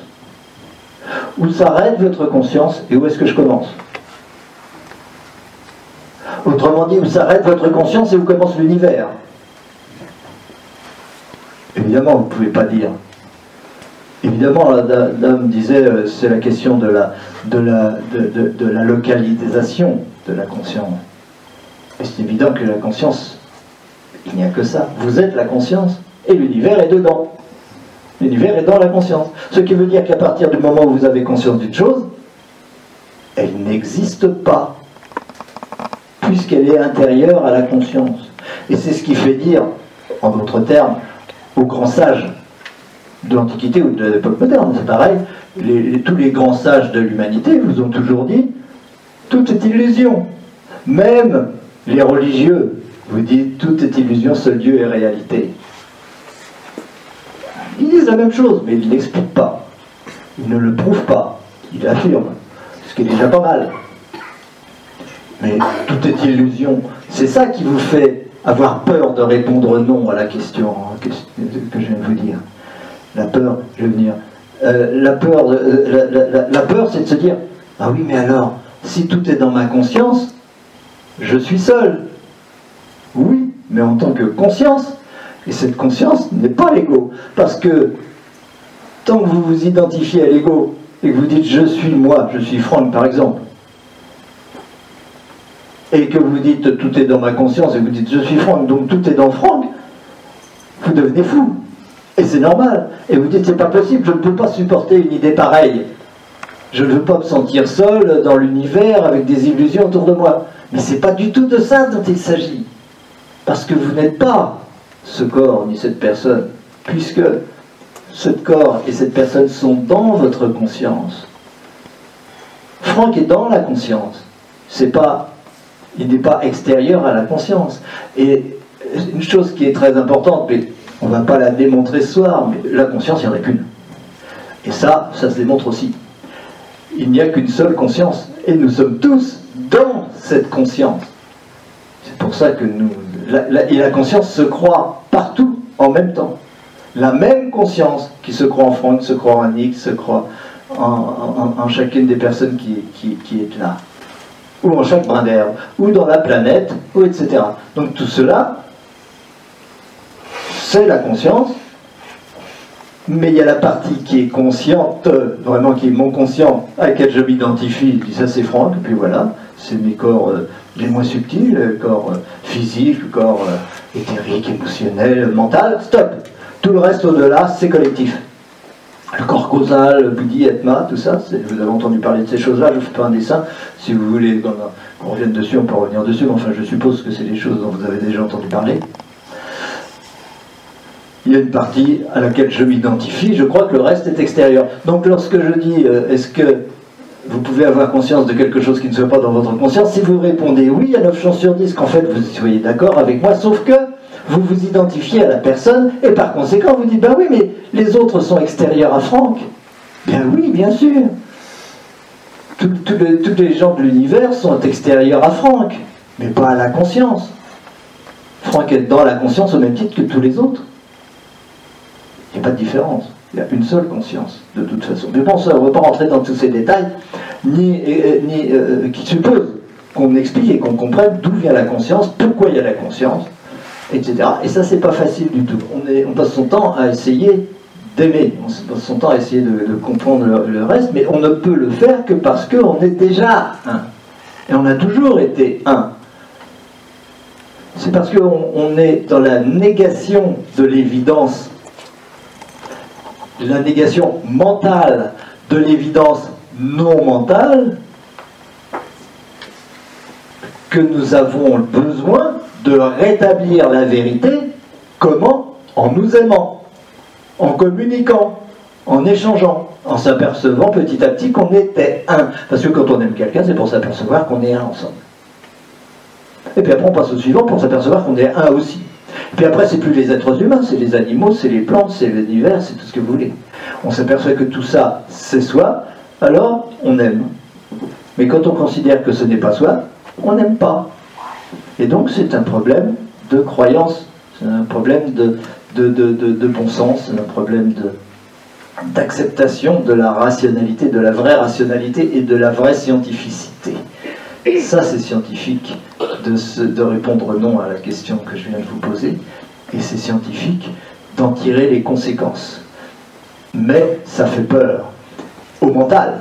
À qui d'autre ça ferait peur? Il n'y a que le mental qui a peur. Cette illusion, euh, je suis seul, je suis créateur, responsable de mon univers, responsable de mon passé, responsable de tout ça. C'est ça que le mental ne veut pas. En réalité, le but dont je vous parle, le but absolu dont je vous parle, il n'est jamais réalisé. Il n'est jamais réalisé parce qu'il est infini. L'infini est une nécessité absolue, mais c'est aussi une impossibilité. Il est nécessaire il est impossible. Et là est la source de toute la dualité de l'univers que nous sommes. Nous sommes cette dualité. Et c'est cette dualité qui nous fait évoluer. Parce qu'à partir du moment où cette unité, cette infinité n'est pas réalisée, on y va. Et donc nous sommes l'évolution. L'être est l'évolution. Il n'y a rien d'autre dans l'univers que l'évolution. Nous passons notre temps à évoluer. Et s'élever vibratoirement, c'est tout simplement se rapprocher du but. Plus je me rapproche du but, plus je suis élevé vibratoirement. Plus je m'en éloigne parce que j'essaye de m'identifier à l'ego, plus je régresse vibratoirement. Mais en réalité, régresser, c'est toujours provisoire, et je vais toujours, à un moment ou à un autre, reprendre le chemin de l'évolution et de l'éveil parce que c'est le seul but. Le mental n'est pas un but. L'ego n'est pas un but. Le fait de se séparer des autres, de croire que les autres sont extérieurs et de se défendre, n'est pas un but. Le but, il n'y en a qu'un. Et ce but, je vais vers lui et je ne peux pas ne pas y aller. Il n'y a qu'une seule énergie dans l'univers, c'est celle-là. Et lorsque je l'ai compris, lorsque c'est clair dans ma tête et que c'est irrévocable et que je ne peux plus faire marche arrière, ça ne veut pas dire pour autant que je vais être réalisé et devenir infini moi-même, pas du tout. Mais ma relation à tous les autres et au monde et à la planète va être complètement différente. Et c'est pourquoi une civilisation avec un niveau élevé de compréhension sera toujours une civilisation vibratoirement bien plus satisfaisante, bien plus élevée qu'une civilisation minable comme la nôtre actuellement, où on ne croit qu'à l'ego, à la matière, et on défend ça, on enseigne ça à l'école, on enseigne ça dans les universités, et on apprend dans les écoles de commerce aux gens à s'exploiter les uns les autres et à, stresser les, à se stresser les uns les autres pour toujours tirer plus de profit de cela le plus vite possible. Ça marche très bien. À nous de savoir quel jeu on joue. Est-ce que je joue le jeu de l'ego? Est-ce que je joue le jeu de, but qui m'anime et donc vis-à-vis duquel je pourrais vraiment avoir plus de considération parce que c'est lui qui me donne vie, c'est lui qui me donne un corps, c'est lui qui me permet de vivre, de respirer, etc. Ce but, c'est ça l'énergie. Et au lieu de le respecter et de le suivre et de dire voilà, ça c'est ma direction, c'est mon idéal, je dis le contraire, mon idéal c'est moi, c'est mon ego, c'est avoir raison, c'est être le meilleur, c'est euh, être en concurrence avec les autres, c'est tout ce que vous voulez. Cruelle erreur. Cruelle erreur. Mais là, vous comprenez qu'est-ce que c'est que la situation dans laquelle nous nous trouvons et qu'est-ce que c'est que s'élever vibratoirement. C'est clair, c'est extrêmement clair et ça a toujours été comme ça et ce sera toujours comme ça. Il n'y a pas de marche arrière possible, il n'y a pas d'autre situation possible parce que c'est la seule source d'énergie de l'univers, c'est ce but.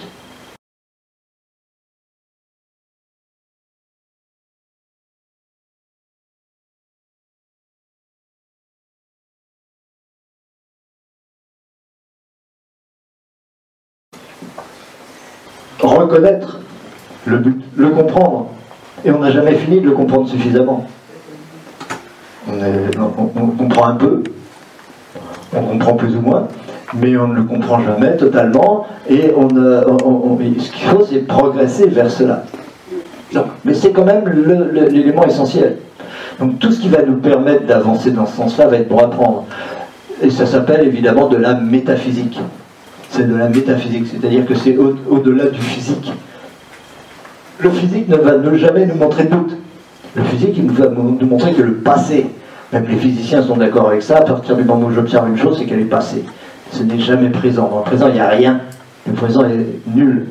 Il est nul en durée, il est infini en potentiel, mais il est nul en, durée. Donc il n'y a pas de réalité tangible dans l'instant présent. Tout ce que je perçois, c'est des choses qui ont été créées, donc c'est du passé. Ça aussi, c'est des choses qui sont extrêmement importantes à intégrer, à comprendre et à mettre en application. Parce que c'est ça qui libère de notre passé, qui peut nous libérer de tous nos problèmes psychologiques. La métaphysique est là pour résoudre radicalement et immédiatement tous les problèmes psychologiques. Il n'y a pas besoin d'étudier, oh, il s'est passé ça avec maman, avec papa, avec la voisine, avec le président de la République. Ça ne changera rien, c'est toujours du passé, c'est comme si on observait la matière pour comprendre la matière, il n'y comprendra rien. Pour comprendre quelque chose, il faut faire abstraction de l'apparence et aller au niveau des causes. Les causes sont forcément invisibles, puisque ce qui est visible, par définition, c'est des effets. Donc on peut étudier les effets tant qu'on veut, on ne verra jamais les causes. Et la métaphysique, c'est la science des causes, alors que la physique, c'est la science des effets. Donc le choix, il est vite fait. La seule façon d'aller dans la compréhension, c'est pas d'étudier la matière. Et on n'a jamais avancé dans ce sens-là, d'ailleurs. Euh, la connaissance euh, spirituelle était bien plus grande dans l'Antiquité qu'elle ne l'est aujourd'hui. Depuis 300 ans qu'on fait de la science en étudiant la matière, on tourne en rond. Et vous le savez très bien. On ne sait même pas vous expliquer pourquoi la Terre tourne. On ne sait même pas dire ce que c'est que la lumière et d'où vient la lumière et pourquoi il y a la lumière, pourquoi il y a de l'énergie, pourquoi il y a la vie, pourquoi il y a la mort, tout ça, et, on ne sait même pas s'il y a de vie après la mort. On en est au même point depuis 300 ans. Ça n'a rien changé parce qu'on est toujours en train d'essayer de confirmer la matière. En confirmant la matière, on n'avance sur rien. Donc ça, c'est le premier élément. Ça va d'ailleurs avoir une conséquence phénoménale, c'est de comprendre que comme ce but est inaccessible, c'est pas triste qu'il soit inaccessible. S'il était accessible, il y a longtemps que ce serait fait, donc on y serait, donc il n'y aurait rien, parce que l'infini c'est nul.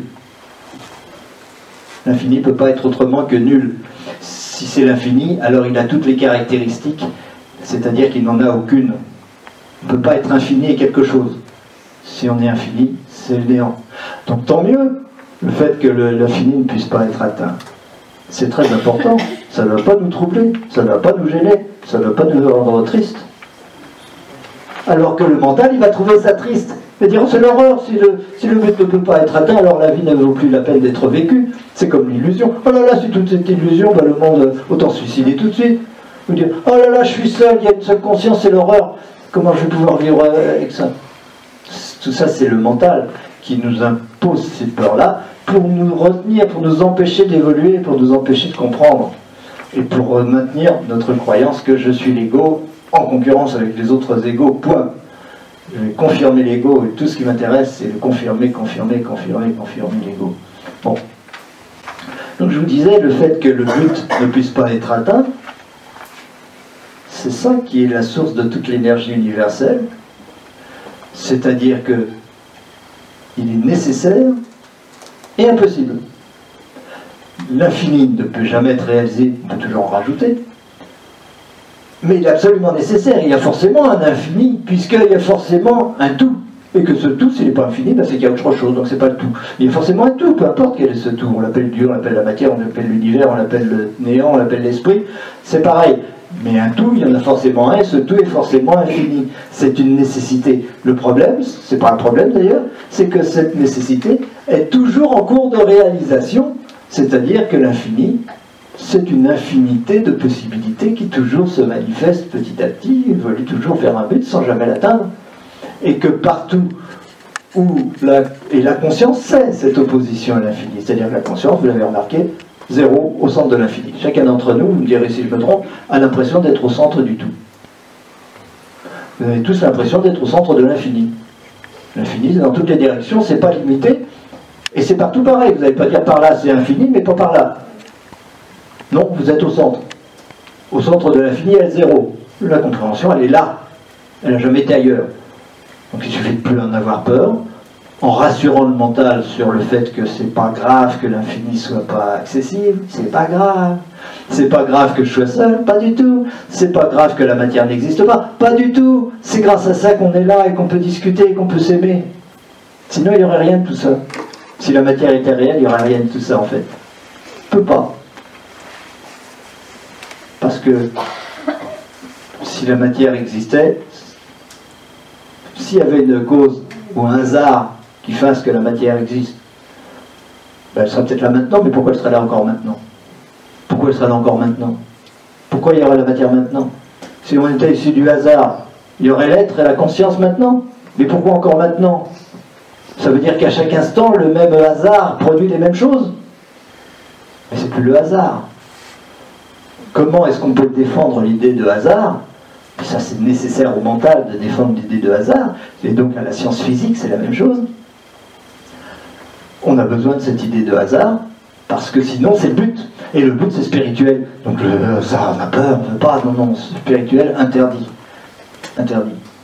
Donc, euh, pas de but. Mais dites-vous bien, reconnaissez, observez simplement que dans l'instant présent, vous êtes conscient, c'est vrai. Et dans l'instant présent, vous êtes vous avez l'impression d'être au centre de l'infini. Et la vraie nature de la conscience, c'est cette opposition du zéro à l'infini. C'est pas l'opposition de l'ego à l'infini, parce que l'ego est dans la conscience. C'est un morceau de cet infini auquel on s'identifie. Mais le, point duquel parle la conscience, c'est zéro, c'est nul. Et c'est cette opposition du zéro à l'infini qui compte. Euh, c'est cette dualité-là, la réalité du néant, la réalité de l'être. Et le fait que l'infini ne soit pas accessible permet de comprendre pourquoi nous sommes une dualité. Chose qui est le problème de tous les théologiens depuis la nuit des temps, de tous les philosophes depuis la nuit des temps. Pourquoi il y a la dualité si tout est un? C'est un paradoxe. C'est vrai que ça pose problème on se dit, ben oui, on a compris l'unité, euh, de Dieu, l'unité de ce que vous voulez, l'unité du Tao, par exemple, mais c'est une dualité. Ce que nous vivons, c'est la dualité. Alors on a inventé la chute, par exemple. On dit, ah bah au départ, il y avait Dieu, il était parfait, très bien, et puis d'un jour au lendemain, dit, tiens, si je crée. On ne sait pas ce qu'il faisait avant de créer. On appelle Dieu, mais on ne sait pas ce qu'il faisait avant de créer. Mais un jour, il s'est dit, je vais créer parce que je m'ennuie, parce que j'ai envie d'aimer. Avant, il n'avait pas envie d'aimer, mais on l'appelle quand même Dieu ça gêne, gêne personne, ce genre de contradiction apparemment. Et donc cette dualité, elle vient de là. D'un côté, c'est nécessaire, de l'autre, c'est impossible. Alors, le fait qu'il soit nécessaire, c'est ce qu'on appelle l'attraction. Le fait qu'il soit impossible, c'est ce qu'on appelle la répulsion. Attraction et répulsion, c'est ce qu'on appelle l'énergie magnétique. L'énergie magnétique est la seule énergie de l'univers.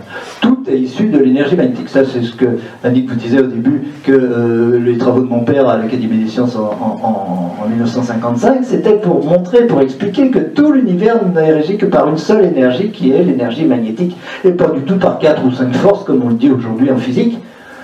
La gravitation, qui n'est que attractive, qui serait que attractive, et puis l'électromagnétisme qui serait attractif et répulsif, donc comment concilier les deux, on n'a jamais réussi.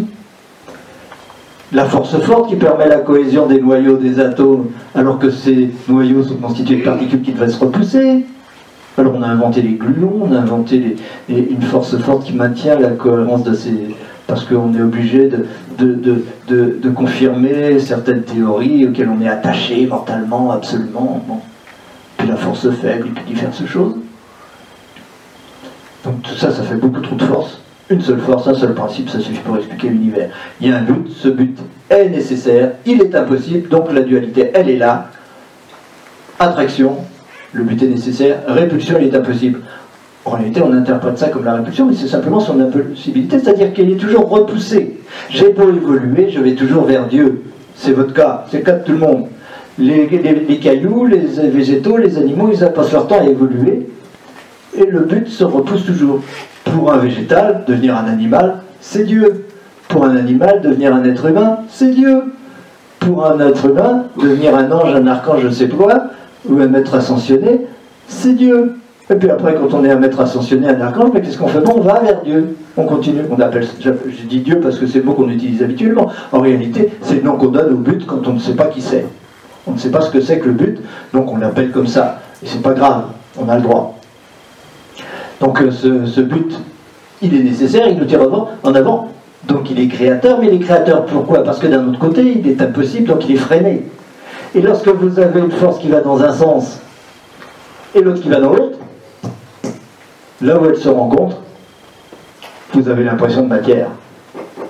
C'est-à-dire que tout l'univers est cette opposition entre nécessité et impossibilité, et donc tout l'univers paraît matériel.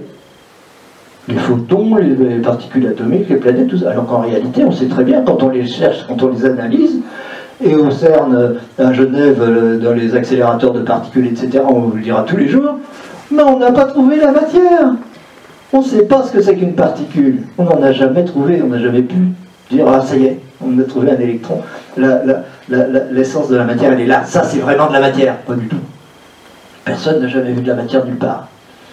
Et malgré tout, on continue d'y croire. C'est quand même quelque chose et d'essayer de confirmer, on a analysé encore, encore plus les quarks, les machins, toutes les sous-particules qui seraient dans ces particules, pour dire on va finir par trouver la vraie matière. Ben non, on la trouvera jamais, il n'y a pas de vraie matière. La seule vraie matière, elle est psychologique, elle est simplement l'opposition de deux principes nécessaires, dont une nécessité et une impossibilité, et la conjonction des deux donne l'effet de matière, l'impression de matière, l'impression de tout l'univers à l'extérieur que j'essaie d'aimer, puisque comme je, je crée c'est ça la création, c'est ça créer l'univers. On dit vous êtes créateur, vous avez tous entendu ça dans les milieux spirituels. Je suis créateur de mon univers. Et puis après on n'en tient aucun compte.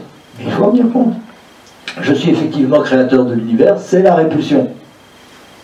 Mais ça c'est inconscient, puisque c'est cette répulsion qui engendre la conscience. Donc le processus qui engendre la conscience ne peut pas être conscient. Donc je n'ai jamais l'impression de créer mon univers. Par contre, J'arrive, je dis, oh, il y a un univers. Il était sûrement là avant moi, et moi je débarque. Et donc, qu'est-ce que je vais faire avec cet univers? Je vais essayer de l'aimer, c'est-à-dire de l'intégrer. Attraction. Répulsion, attraction. La conscience, c'est la répulsion. L'amour, c'est l'attraction. L'amour est là pour annuler la conscience. L'amour est, pour, est la contrepartie de la conscience. La conscience sépare, l'amour réunit. Mais elle ne réunit, ne réunit jamais totalement, donc il y a toujours conscience. Et quand vous avez compris l'éternité de la conscience, ben vous n'avez plus peur de la mort. Et est-ce qu'il y a une chose plus importante pour l'élévation vibratoire, sinon d'arrêter d'avoir peur de la mort? Vous comprenez à quel point ces questions-là ne sont pas des questions psychologiques, ce ne sont pas des questions de physique, ce ne sont pas des questions de psychanalyse, c'est juste des questions de compréhension, des, questions de métaphysique. Ce n'est que la recherche de la cause au plus profond qui permet de tordre le cou à ces croyances du mental. Et après, le mental, il ne s'en porte pas plus mal, vous savez. Il n'est pas triste de tout ça. Jusqu'à présent, il croyait que quand il n'y aura plus l'ego, il n'y aura plus rien. Donc il faut s'accrocher à l'ego, il faut s'accrocher à la matière, il faut s'accrocher à la personne. Et après, quand il se dit Ah ben si, finalement, maintenant j'ai compris, euh, euh, l'ego, c'est un rôle que je joue provisoirement, mais je, c'est-à-dire la conscience, quand il n'y aura plus Franck, il y aura autre chose. Il n'y a pas toujours le Franck, il n'y aura pas toujours Franck. Mais moi, soit l'être, est toujours là. Il jouera un autre rôle. Et ce rôle sera peut-être joué par un autre, on ne sait pas, ici ou là.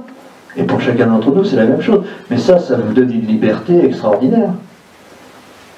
Et si la liberté, c'est pas une source d'élévation vibratoire, je ne sais pas ce qui en sera une. Donc ce but, c'est aussi la non-peur. Bon, il écrit déjà plus celui-là.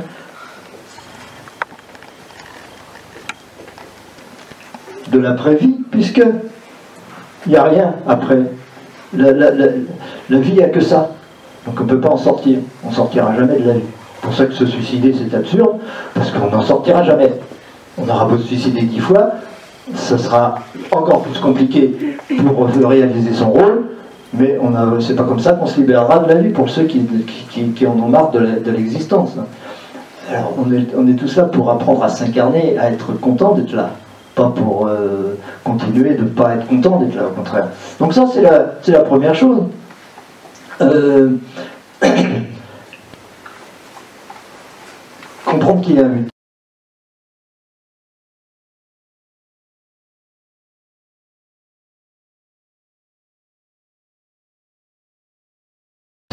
La deuxième chose, je vous en ai déjà parlé, donc ça va aller très vite, c'est ne pas croire au hasard. C'est la même chose. S'il y a but, il n'y a pas hasard. Ne pas croire à la matière, c'est la même chose. Il n'y en a pas. Ne pas croire au Big Bang, il n'y en a pas. Tout ça, c'est éliminé quand vous avez compris le but. Quand vous avez compris pourquoi il y a un but et, à quoi il sert, ce qu'il signifie. Tout ça, c'est une question de... C'est extrêmement important aussi parce que si je ne crois plus au hasard et que je fais conscience, confiance au but, alors je vais avoir confiance dans plein de choses dans ma vie. Je vais m'apercevoir que tout ce que j'ai vécu jusqu'à présent avait pour but de me placer ici maintenant et que c'est merveilleux tout ce qui a pu m'arriver jusqu'à présent. Il n'y a rien qui était au hasard, il n'y a rien que j'ai subi. Je suis créateur, c'est la contrepartie. Ou bien je suis victime du hasard, du Big Bang, de la matière, ou bien je suis créateur. Et en réalité, je suis créateur. Je suis créateur puisque je suis le fait d'aller vers le but. Et que ce but, comme il est limité par son impossibilité, il donne forme matérielle à tout. Donc je crée, je ne peux pas faire autre chose. Je suis le créateur de mon univers, c'est certain. Mais je suis le créateur que pour arriver au but, donc pour mon bien et pour le bien de la totalité. Et pas pour m'embêter. Donc si j'ai l'impression que mon passé, il n'était pas bien, il n'était pas agréable, il était insupportable, et que tout, allait mal, et que je voudrais bien m'en libérer, etc. Ça y est, j'en suis libéré quand j'ai bien médité ça, quand j'ai bien compris ça, quand j'ai bien accepté ces choses-là, je suis libéré de mon passé. Mon passé n'a plus prise. Je l'utilise. Je me conditionne, je m'auto-conditionne pour qu'il puisse me servir, oui, mais c'est pas moi qui le subis. Je ne subis plus mon passé. Je suis libre par rapport à mes conditionnements. C'est-à-dire que je choisis mes propres conditionnements. Mais tout ça, c'est encore des choses qu'il faut développer, étudier pour aller plus loin et pour que ça devienne une mécanique, quelque chose d'automatique. Vous savez de soi, mais ce sera jamais parfait. Vous comprenez bien que l'évolution est sans fin et que donc il ne faut pas se dire un jour je vais être dans l'illumination totale, je vais être réalisé totalement et je serai l'unité, l'infini, etc. Jamais. Le but n'est pas atteignable. Par contre, ce qui m'est promis, c'est une évolution de plus en plus grande vers de plus en plus d'amour. Ça, c'est certain. Alors à moins de ne pas freiner outre mesure. Je sais que de toute façon je le ferai, mais je sais que mon choix il est fait, c'est d'aller vers ce but et d'y aller et de tout faire pour élever ces vibrations, pour élever, pour aider les autres à s'épanouir, pour aider à mon épanouissement, pour que tout aille dans le sens de euh, plus d'amour, plus d'infini, plus de réalisation, plutôt que de freiner en disant moi je suis attaché à l'idée de matière, je suis attaché au hasard, je suis attaché au contrôle, à la possession, à tout ce que vous voulez et ça, ça va me faire développer le, contraire, c'est-à-dire m'empêcher d'avancer, et ça nuit à tout le monde. Ça fait du mal à tout le monde. Donc euh, cette, euh, ce deuxième élément, c'est fondamental, mais c'est la conséquence directe de la compréhension métaphysique. C'est la conséquence directe, je suis responsable de mon passé. Donc euh, psychologiquement, je n'ai pas besoin d'aller faire beaucoup de, travaux euh, pour euh, analyser mon passé, pour attribuer la responsabilité à celui ou celle qui m'a violé, à, je ne sais qui. Non, la responsabilité, c'est moi, je suis le créateur de mon univers pour mon bien, même si c'est difficile à entendre. Il y a des gens parmi vous qui avaient vécu des choses terribles, des gens qui ont perdu des enfants, il y a des gens comme ça facile de se dire tout cela était pour mon bien de façon certaine, mais c'est comme ça. Il a, été nécessaire, tout existe. Tout existe dans l'univers, il y a des choses qui me font souffrir, il y a des choses qui ne me font pas souffrir, mais en réalité, elles font souffrir quoi? Elles font souffrir mon ego, parce que il y, a la, croyance que je suis cet ego. Et après, quand je suis, je sais que je suis le but, mais tout est, tout est, tout est euh, conçu pour la réalisation du but, même si c'est pas chaque chose n'est pas nécessaire en elle-même dans l'absolu, mais toute chose est nécessaire par rapport à mes décisions que j'ai prises à droite ou à gauche, à un autre moment, dans d'autres vies, peu importe. Et lorsque je vais vers un but, vous comprenez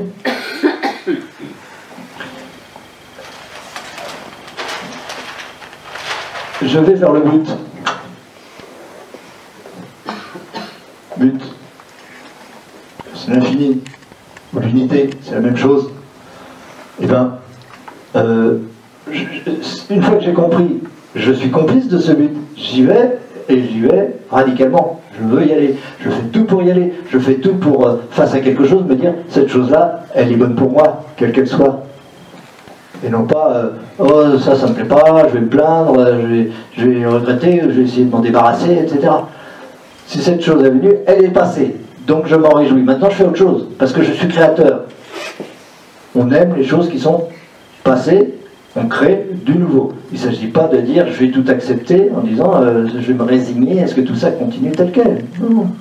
Il y a des gens qui mettent des, des, des, comment ça Des gilets jaunes sur leur, euh, sur leur tableau de bord, c'est parce qu'ils disent il y en a marre, je veux changer les choses.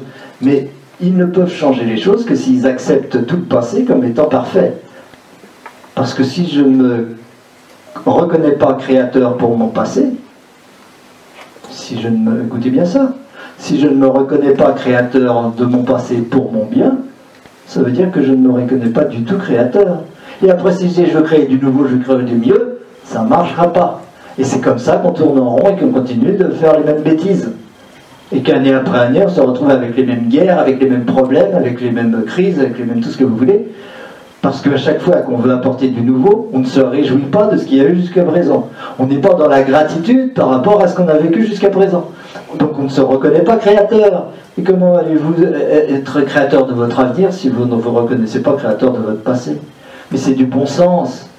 Ce n'est que du bon sens. Il n'y a pas besoin de se convaincre de ça, c'est évident. C'est comme ça. Si je veux créer ma vie demain, c'est en reconnaissant que j'ai été créateur de ma vie hier. Et donc, peu importe que j'ai souffert hier. J'ai souffert hier, bah oui, tout le monde a souffert. On a vécu mille morts, on est, mort torturé, on est mort brûlé vif, on est mort dans des accidents, on est mort noyé. Tout le monde, chacun d'entre nous, dix fois, dix mille fois. On s'en fout. Quelle importance, ce qu'on a vécu hier. L'important, c'est de ne pas en, souffrir maintenant. C'est dans le maintenant que je souffre, que je souffre pas, c'est pas hier. Donc si je ne veux pas souffrir maintenant, il faut, que, il faut que je me libère de tout ça, évidemment. Il ne faut pas que je me dise, je vais souffrir maintenant quelque chose qui est arrivé hier, ça n'a pas de sens. Mais je ne peux cesser d'en souffrir maintenant que si je ne considère pas ça comme du hasard, ou comme une malédiction, ou comme quelque chose de méchant que l'univers m'a envoyé, que je suis victime de ça, etc. Non, je suis le créateur parce que le but est ce qu'il est, on, y reviendra euh, le fait qu'il faudra, le but est ce qu'il est, j'y vais de toute façon. Je ne peux pas y aller autrement qu'en créant une apparence de matière, une illusion de matière à chaque instant. Je ne peux pas faire autrement que de souffrir de tous les changements que cette évolution suppose, puisque je me suis cru à l'ego jusqu'à présent, et donc je freine des quatre fers pour conserver les choses, pour m'attacher au passé. Donc si ça change, je souffre. Donc si j'ai souffert, le responsable n'est pas l'autre, le responsable n'est pas euh, les événements, les événements n'ont aucune importance. Ce qui compte, c'est mon attitude par rapport à ces événements. Je souffre ou je ne souffre pas par rapport à ces événements en fonction du fait que je vais m'attacher au passé ou pas m'attacher au passé. Parce que si je m'attache à quelque chose, si je m'attache à Franck par exemple, tout ce qui va remettre Franck en cause, ça va me désespérer. Je vais souffrir de ça tout ce qui va mettre en cause cet ego, je vais euh, pas l'accepter. Le seul moyen de ne pas souffrir, c'est de se reconnaître créateur. Et le seul moyen de se reconnaître créateur,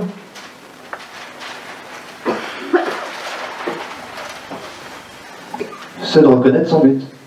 Alors son but personnel, en attendant le grand but universel, c'est pareil, parce que le grand but universel repose sur les petits buts quotidiens de l'être humain qui fait qu'on se lève le matin et qu'on continue de manger parce qu'on ne veut pas mourir.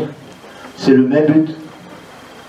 C'est exactement la même chose. je vous disais, les souffrances viennent du fait que plutôt que d'aller là, je m'attache davantage, je m'attache excessivement à ce que je croyais être jusqu'à présent. Et donc, lorsque je suis ici et que je dois aller là, parce que j'ai peur d'aller là, parce que j'ai peur du but, parce que mon mental a peur de ça, il va par là. Ou il va par là. Alors s'il va par là, il va être obligé de passer par d'autres événements pour rejoindre la route. Ou s'il va par là, il va passer par d'autres événements, ça ne va pas être les mêmes, il y aura des choses différentes. Et c'est ça, toutes les tribulations de l'existence. C'est ça qu'on vit. Alors là, là, il y a des drames, il y a des histoires, il y a des machins, parce qu'il faut rétablir l'équilibre. C'est douloureux, parce qu'on s'est éloigné de l'équilibre. C'est ça qu'on appelle le karma. On est obligé de rétablir les choses. Si je vais là-bas, je vais revenir vers là. Et ça va être plus compliqué que si je fais ça. C'est comme ça que je crée mes souffrances du passé, que j'ai créé mes souffrances dans le passé. Alors maintenant que j'ai compris tout ça, je vais droit au but. C'est-à-dire que je vais, je vais favoriser tout ce qui permet l'unité et refuser tout ce qui, dans mon comportement, favoriserait la division, c'est-à-dire l'ego. C'est la même chose. Alors, la deuxième chose, c'est donc, je me reconnais créateur parce que je, renonce à ce que mon mental me fasse croire à toutes ces choses-là. Et la troisième chose, le résultat, et également le moyen d'avancer, c'est de reconnaître que tout ce qui m'est arrivé était une bénédiction pour moi puisque j'en étais le créateur pour mon bien, même si je suis allé dans des mauvaises directions, le fait de rétablir l'équilibre, même si c'était douloureux, c'est bien, c'est nécessaire. Je m'en réjouis, je suis en gratitude par rapport à ça. Je ne vais pas me plaindre en disant, oh si vous saviez l'enfance que j'ai eue, si vous saviez ceci, cela. C'est pas grave.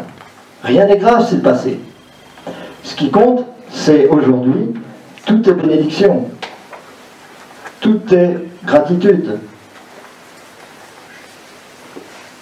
La gratitude, c'est vraiment la grande clé spirituelle. C'est difficile tant qu'on n'a pas compris toute la hiérarchie des causes métaphysiques, mais une fois qu'on les a compris, ça devient facile.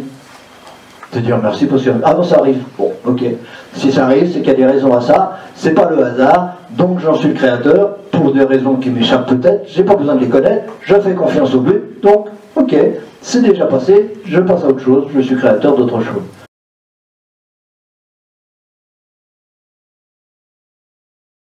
Le fait d'être dans la gratitude par rapport au passé permet d'être créateur de sa vie pour l'avenir.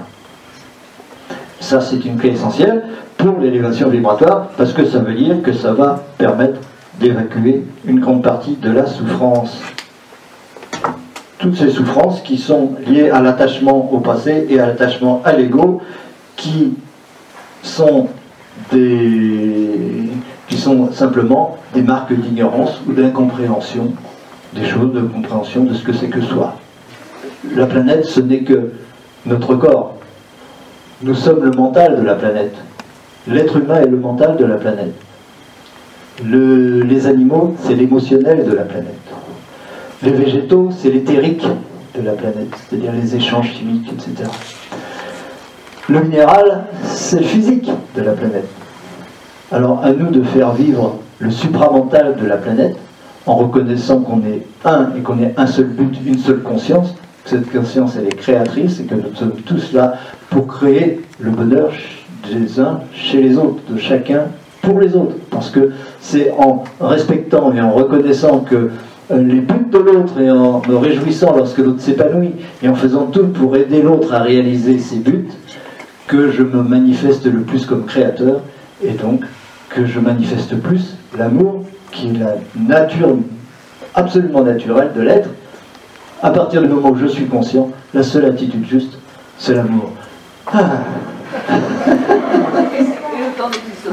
Comment? Et en plus, le temps n'existe pas. Et en plus, oui, alors là, on est reparti comme pour trois heures. Et on est éternel aussi, donc on n'a pas fini de se revoir. Hein. c'est ça, c'est ça aussi. La joie, c'est de savoir que justement, plus que le but ne sera jamais atteint, c'est qu'on est éternel, et qu'on sera tout le temps, euh, voilà, on continuera à se voir de différentes formes et à s'aimer. Accepte ce qui est, ne juge pas. Ne les montre pas du doigt, voilés en toi. Revois ce que tu crois et tout changera. Oublie ce qui paraît, découvre-toi.